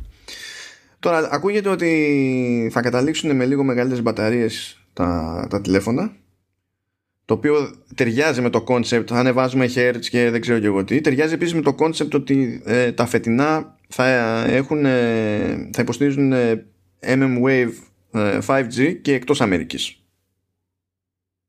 Που αυτό πηγαίνει πακέτο και με έξτρα κεραίες βασικά στο τηλέφωνο όπως είναι τα αμερικανικά τα, τα, τα iPhone 12 ε, έχουν ακουστεί πάλι πραγματάκια ότι το Pro Max το αντίστοιχο ξέρω ή το Pro το 13 Pro και Pro Max ότι θα μπορεί να καταλήξουν λίγο πιο χοντρά και να έχουν ακόμη πιο γαϊδούρη κάμερα σύστημα από πίσω. Αυτό δεν μου κάνει εντύπωση. Ειδικά αν έχει γίνει συνειδητή επιλογή από την Apple τέλος πάντων να, έχει τα προ ως, ξέρεις, τα μοντέλα εκείνα που κάνουν πάντα ο κόσμος να χαλάσει το κάτι παραπάνω σε, σε κάμερα είτε για φωτογραφία είτε για βίντεο ξέρω εγώ Τώρα, καλά, ως συνήθως λένε κάποιοι ότι μπορεί να έχει και Touch ID κάτω από την οθόνη κτλ. Δεν είναι super σίγουρο αυτό. Δεν είμαι σίγουρος ότι και τα πράγματα είναι εκεί που τα θέλει η Apple να είναι για να πει ότι το κάνω. Πιστεύω ότι θα γίνει κάποια στιγμή. Χωρίς να κόψει. Δεν πιστεύω ότι θα κόψει το Face ID. Πιστεύω ότι θα τα έχει συνδυαστικά. Κυρίως για να αποφεύγει καταστάσεις με μάσκα και τέτοια. Ε. Αυτό είναι το ένα και ότι ε, νομίζω το έχουμε ξανασυζητήσει εδώ ότι ε, όταν έχεις και τα δύο μπορείς να έχεις και σενάρια όπου ε, για να κάνεις κάποιο login που μπορεί να είναι κάποιο πιο ευαίσθητο περιβάλλον παιδί μου θα θέλει και τα δύο. Α, σαν ε, πώς το λένε, two way, πώς το λένε, two factor. Κάπως έτσι. Two factor αλλά biometric. Ναι, ναι. Ε, οπότε θα έχουμε, σε αυτές τις περιπτώσεις μπορείς να πεις ότι άμα ε, ok με το Face ID, ok με το Face ID. Άμα κάποιος προτιμά με το Touch ID, βολεύεται με γωνία κτλ. Να κοιτάζει ξέρεις τις δύο πάντε και όποιο ξεκλειδώσει. Αλλά να υπάρχει και επιλογή κάποια πράγματα για να ξεκλειδώσουν να απαιτούν και τα δύο. Και έτσι θα μπορεί να βγει και να πει ρε παιδί μου ότι ε, και, και γίνεται ότι βολεύει τον καθένα από τη μία, αλλά πλέον προσθέτω και ένα επίπεδο έξτρα ασφάλειας υπό συνθήκη. Δεν είμαι βέβαια σίγουρος ότι θα το δούμε τώρα στο, στο 13. Δύσκολα αλλάζουν αυτά από μια στιγμή στην άλλη και οι σχετικοί αισθητήρες που υπάρχουν ε, για, που μπαίνουν κάτω από την οθόνη κτλ. Ε, δεν είμαι ακόμα σίγουρος αν είναι αρκετά γρήγοροι όσο θα τους ήθελε. Δηλαδή, οι πρώτες γενιές που είχαν βγει και κάλυπταν σχετικά μικρή επιφάνεια και ήταν ξεκάθαρα πιο αργή από το Touch ID, το κλασικό ρε παιδί μου. Τώρα έχουν μεγαλώσει επιφάνειες, οπότε μπορείς να βάλεις πιο τυχαία ας πούμε, το δάχτυλο στην οθόνη και να ελπίζεις ότι θα διαβαστεί αντί να πρέπει να πας κάπου πιο συγκεκριμένα. Και είναι και πιο γρήγορη, αλλά επειδή δεν έχω δοκιμάσει ο ίδιος, ας πούμε, δεν έχω εικόνα για το αν ξέρεις είναι αρκετά γρήγορη. Ναι, ναι. Για να τους βολέψει, ας πούμε, σαν, σαν φάση. Και τώρα λεπτομεριούλε, εκεί θα κυλήσει ένα δάκρυ Εμένα σε ξέρω, θα πεις, για πες πες. Λοιπόν, θα αγνοήσω πλήρως αυτό που λέει anti-fingerprint ε, coating για stainless steel έτσι και τα λοιπά. Ο, ο, ο χαμός που γίνεται για το ότι μαζεύει δαχτυλιές το, το ανοξίδο, το ατσάλι, το, το γυαλιστερό είναι, είναι χαβαλές. Δεν είναι τώρα σοβαρό πρόβλημα αυτό το πράγμα. Αλλά αν βγάλει αυτό που λέει και θα έχει επιλογή για matte black Πόσο σε ξέρω πια, πόσο. Θα παίξει προβλέμα. Πόσο σε ξέρω που έχω 50 ε, tabs ανοιχτά και από την εισαγωγή σου κατάλαβα σε ποιο θες να αναφερθείς. Θα παίξει προβλέμα άμα έχει matte black. Δεν, δεν, που εγώ είμαι ευχαριστημένος με το Space Gray του, του Pro Max. Μα, μα, ε, θεωρώ ότι το Space Gray αυτό είναι αδικημένο. Το να πάρανε πάρα πολύ ο super duper βαρετό είναι, είναι ωραίο. Είναι ωραίο. Αλλά άμα βάλει matte black, έχω πει. αυτό. αυτό έχω να πω. Τώρα μην περιμένετε αλλαγές σε θύρες, μην περιμένετε να κοπούνε θύρες και δεν ξέρω και εγώ τι, ειδικά φέτος δεν το, δεν, το, δεν το πολύ βλέπω. Πάντα μην ξεχνάμε όταν βγαίνει ένα μοντέλο, βγαίνει φέτος, ο σχεδιασμός είναι σχεδιασμός τριετίας. Ακόμα και αν δεν είναι το ίδιο. Προφανώς δεν παγιώνονται όλα με τη μία, έτσι, αλλά όσο ερχόμαστε πιο κοντά είναι πιο δύσκολο να αλλάξουν πράγματα. Και αυτό που ξεκινάει πρώτο-πρώτο είναι το όποιο chipset και δεν έχει σημασία πόσο γρήγορα θέλει να αλλάξει κάποια πράγματα η Apple. Σε τέτοιες κλίμακες, τα έχουμε πει χιλιάδε φορές, δεν είναι ό,τι πιο εύκολο υπήρξε ποτέ. Και ειδικά σε τέτοια μεγέθη, έτσι. Γιατί αν πέσουν και ε, λίγο παραπάνω από το τυπικό τους μέσα οι αναλυτές για το 2021 το 2021 παίζει να κάνει προβλέπεται να κάνει ρεκόρ πωλήσεων iPhone η, η Apple που έχει να κάνει από το 2015 με τα, με τα εξάρια τότε τα 6S που γίνει σφαγή ας πούμε όταν, άμα, άμα και καλά έχεις να παράξεις και να πουλήσεις 230 εκατομμύρια τηλέφωνα, το ζήτημα δεν είναι αν προλαβαίνεις να κάνεις μια αλλαγή. Το ζήτημα είναι αν προλαβαίνεις να την κάνεις μια αλλαγή έτσι ώστε να παράξεις εγκαίρως 230 εκατομμύρια τηλέφωνα. ναι. είναι αυτό το, υπάρχει αυτό το θεματάκι. αυτό το θεματάκι ε, δημιουργούνται πάντως απορίες γιατί δεν αλλάζει τη θύρα έτσι, χρόνια τώρα έχει ακόμα Lightning ενώ έχει προχωρήσει το iPad αλλά Εντάξει, βάζω σε αυτό το θεματάκι. Γίνεται πιο κατανοητό. Την έχουμε κάνει την κουβέντα. Ναι, Πρώτα ναι. απ' όλα δεν υπάρχει επιλογή που θα κάνει και δεν θα ε, δημιουργηθεί γκρίνια. Ό,τι και να κάνει. Έτσι και βγάλει τη θύρα θα γίνει χαμός. Έτσι και αλλάξει τη θύρα θα γίνει χαμός. Αυτοί που θα, θα χαίρονται, όσοι θα χαίρονται για USB-C και εγώ μαζί τους δεν έχω πρόβλημα, έτσι και γίνει τράμπα. Και πλέον εφόσον τα έχει αλλάξει παντού, ή σχεδόν παντού τέλος πάντων, ας, πραγματικά ας αλλάξει παντού να τελειώνουμε. Αλλά το ξέρεις, το κλασικό. Έχω τόσα περιφερειακά που είναι με Lightning και δεν ξέρω. Που πραγματικά δεν ξέρω ποιος έχει τι περιφερειακά και τόσα με Lightning. Δεν ξέρω ποιος θα έχει. Όχι, δεν, εγώ δεν αναφέρομαι στο να φέρεις τελείως τη θύρα. Αργεί αυτό για μένα ακόμα, αλλά, αλλά τη USB-C θα την περίμενα. Αν, εντάξει, αν όχι φέτος, του χρόνου. Ξέρω εγώ κάποια Δηλαδή, αν βγουν και οι φήμες αληθινές για το iPad που θα παρουσιάσουν, ότι θα αλλάξει θύρα κτλ. Λέμε τώρα. Ε, σιγά σιγά θα πρέπει να υπάρξει τι, μια... Τι θα αλλάξει θύρα; Ε, λένε ότι στο μεγάλο ε, iPad Pro παίζει για Thunderbolt. Τώρα αυτό είναι φήμη, είναι κάτι που θέλουν να γίνει. Όχι, αυτό το λέω θα γίνει σίγουρα, διότι έτσι κι αλλιώς δεν υποστηρίζει USB 3 σε USB-C. Ναι, ναι. Ωραία. Αν, αν ε, δεν είναι θέμα χρόνου κάποιος να πει: Ωραία, πάμε σε USB 4. Mm. Ε, φίλε Λεωνίδα, USB 4 ίσον Thunderbolt 3. Ναι, απλά δεν ξέρω αν θα γίνει τώρα. Αυτό δεν, δεν ξέρω. Κανκά. Ναι. Ε, πιστεύω να τον κάνουν τον κόπο. Σε αυτά η Apple συνήθω. Δηλαδή, αν ασχοληθεί με μια θύρα, ξεκινάει γρήγορα, ξεκινάει νωρίς. Και USB 4 δηλαδή έχει, έχει ήδη βάλει σε, σε καινούριου Mac και τέτοια. Έχει βάλει USB 4. Ναι.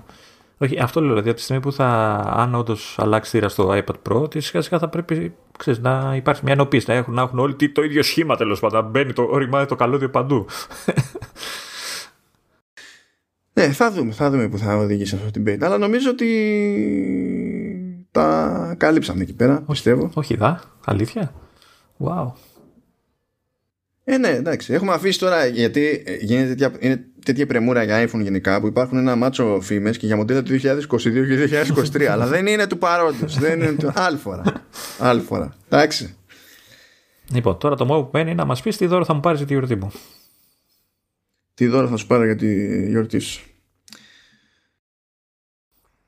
Λεωνίδα.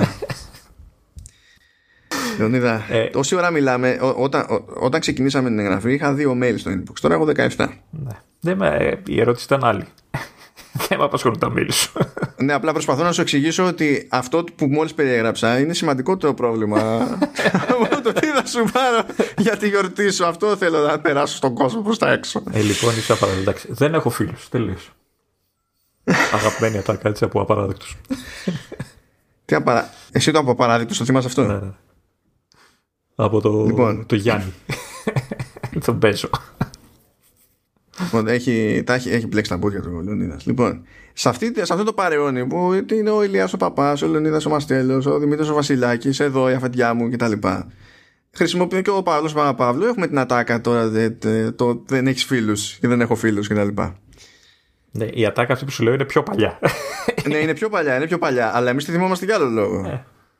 Θυμόμαστε από την αρχή του Xbox Live όπου έμπαινες πρώτη μέρα. Ναι, έμπαινες Xbox Live, έτσι, ξεκινούσε. και φυσικά δεν είχες κάνει friend list, μόλις είχες κάνει εγγραφή. Έτσι. Και σου δείχνει το friend list, το οποίο φυσικά είναι άδειο. Και κάποιος θεός στη Microsoft είχε θεωρήσει λογικό ότι όταν είναι άδειο το friend list, αυτό που πρέπει να γράφει εκεί είναι You have no friends. Ε, το αλλάξαν όμως γρήγορα. Φυσικά και το αλλάξαν. Ήταν, ήταν καθυστερημένος ποιο το άφησε έτσι. δηλαδή, ποιος το έγραψε, γιατί προφανώς κάποιος χρειάστηκε να γράψει αυτή τη φράση. Ποιος έγραψε You have no friends και είπε ε, Είμαστε cool. Ποιος το πληκτρολόγησε. Δηλαδή, μόνο έναν μεθυσμένος. Ή απλά είναι τόσο τρόλα που θεώρησε ότι θα, θα ήταν πάρα πολύ αστείο. Και το έκανε επίτηδες. Παρ' όλα αυτά, σε προτρέπω να ψάξεις να βρεις την αντίστοιχη σκηνή στους απαράδεκτους. Έχει πολύ γελίο. Μα σε πιστεύω, δεν είναι δεν σε πιστεύω. Απλά λέω για το, γιατί το θυμόμαστε όπως το θυμόμαστε συνήθως εδώ στο, ναι, σε αυτό το γκρουπάκι. Ναι. Το, το κλασικό. Αυτό είναι και το, την ατάκα που στην ίδια δουλειά μου είχε πει ε, μια ψυχή στη γραμματεία ότι δεν έχω χιούμορ. Αλήθεια, δεν είναι αυτό. Ναι. Γιατί, επειδή μου είπε ότι, ότι απολύομαι και κατευθείαν πήγα απέναντι στο λογιστήριο και είπα η, η γραμματέας μου είπε ότι απολύομαι και αυτό δείχνει ότι εγώ δεν έχω χιούμορ εγώ δεν έχω χιούμορ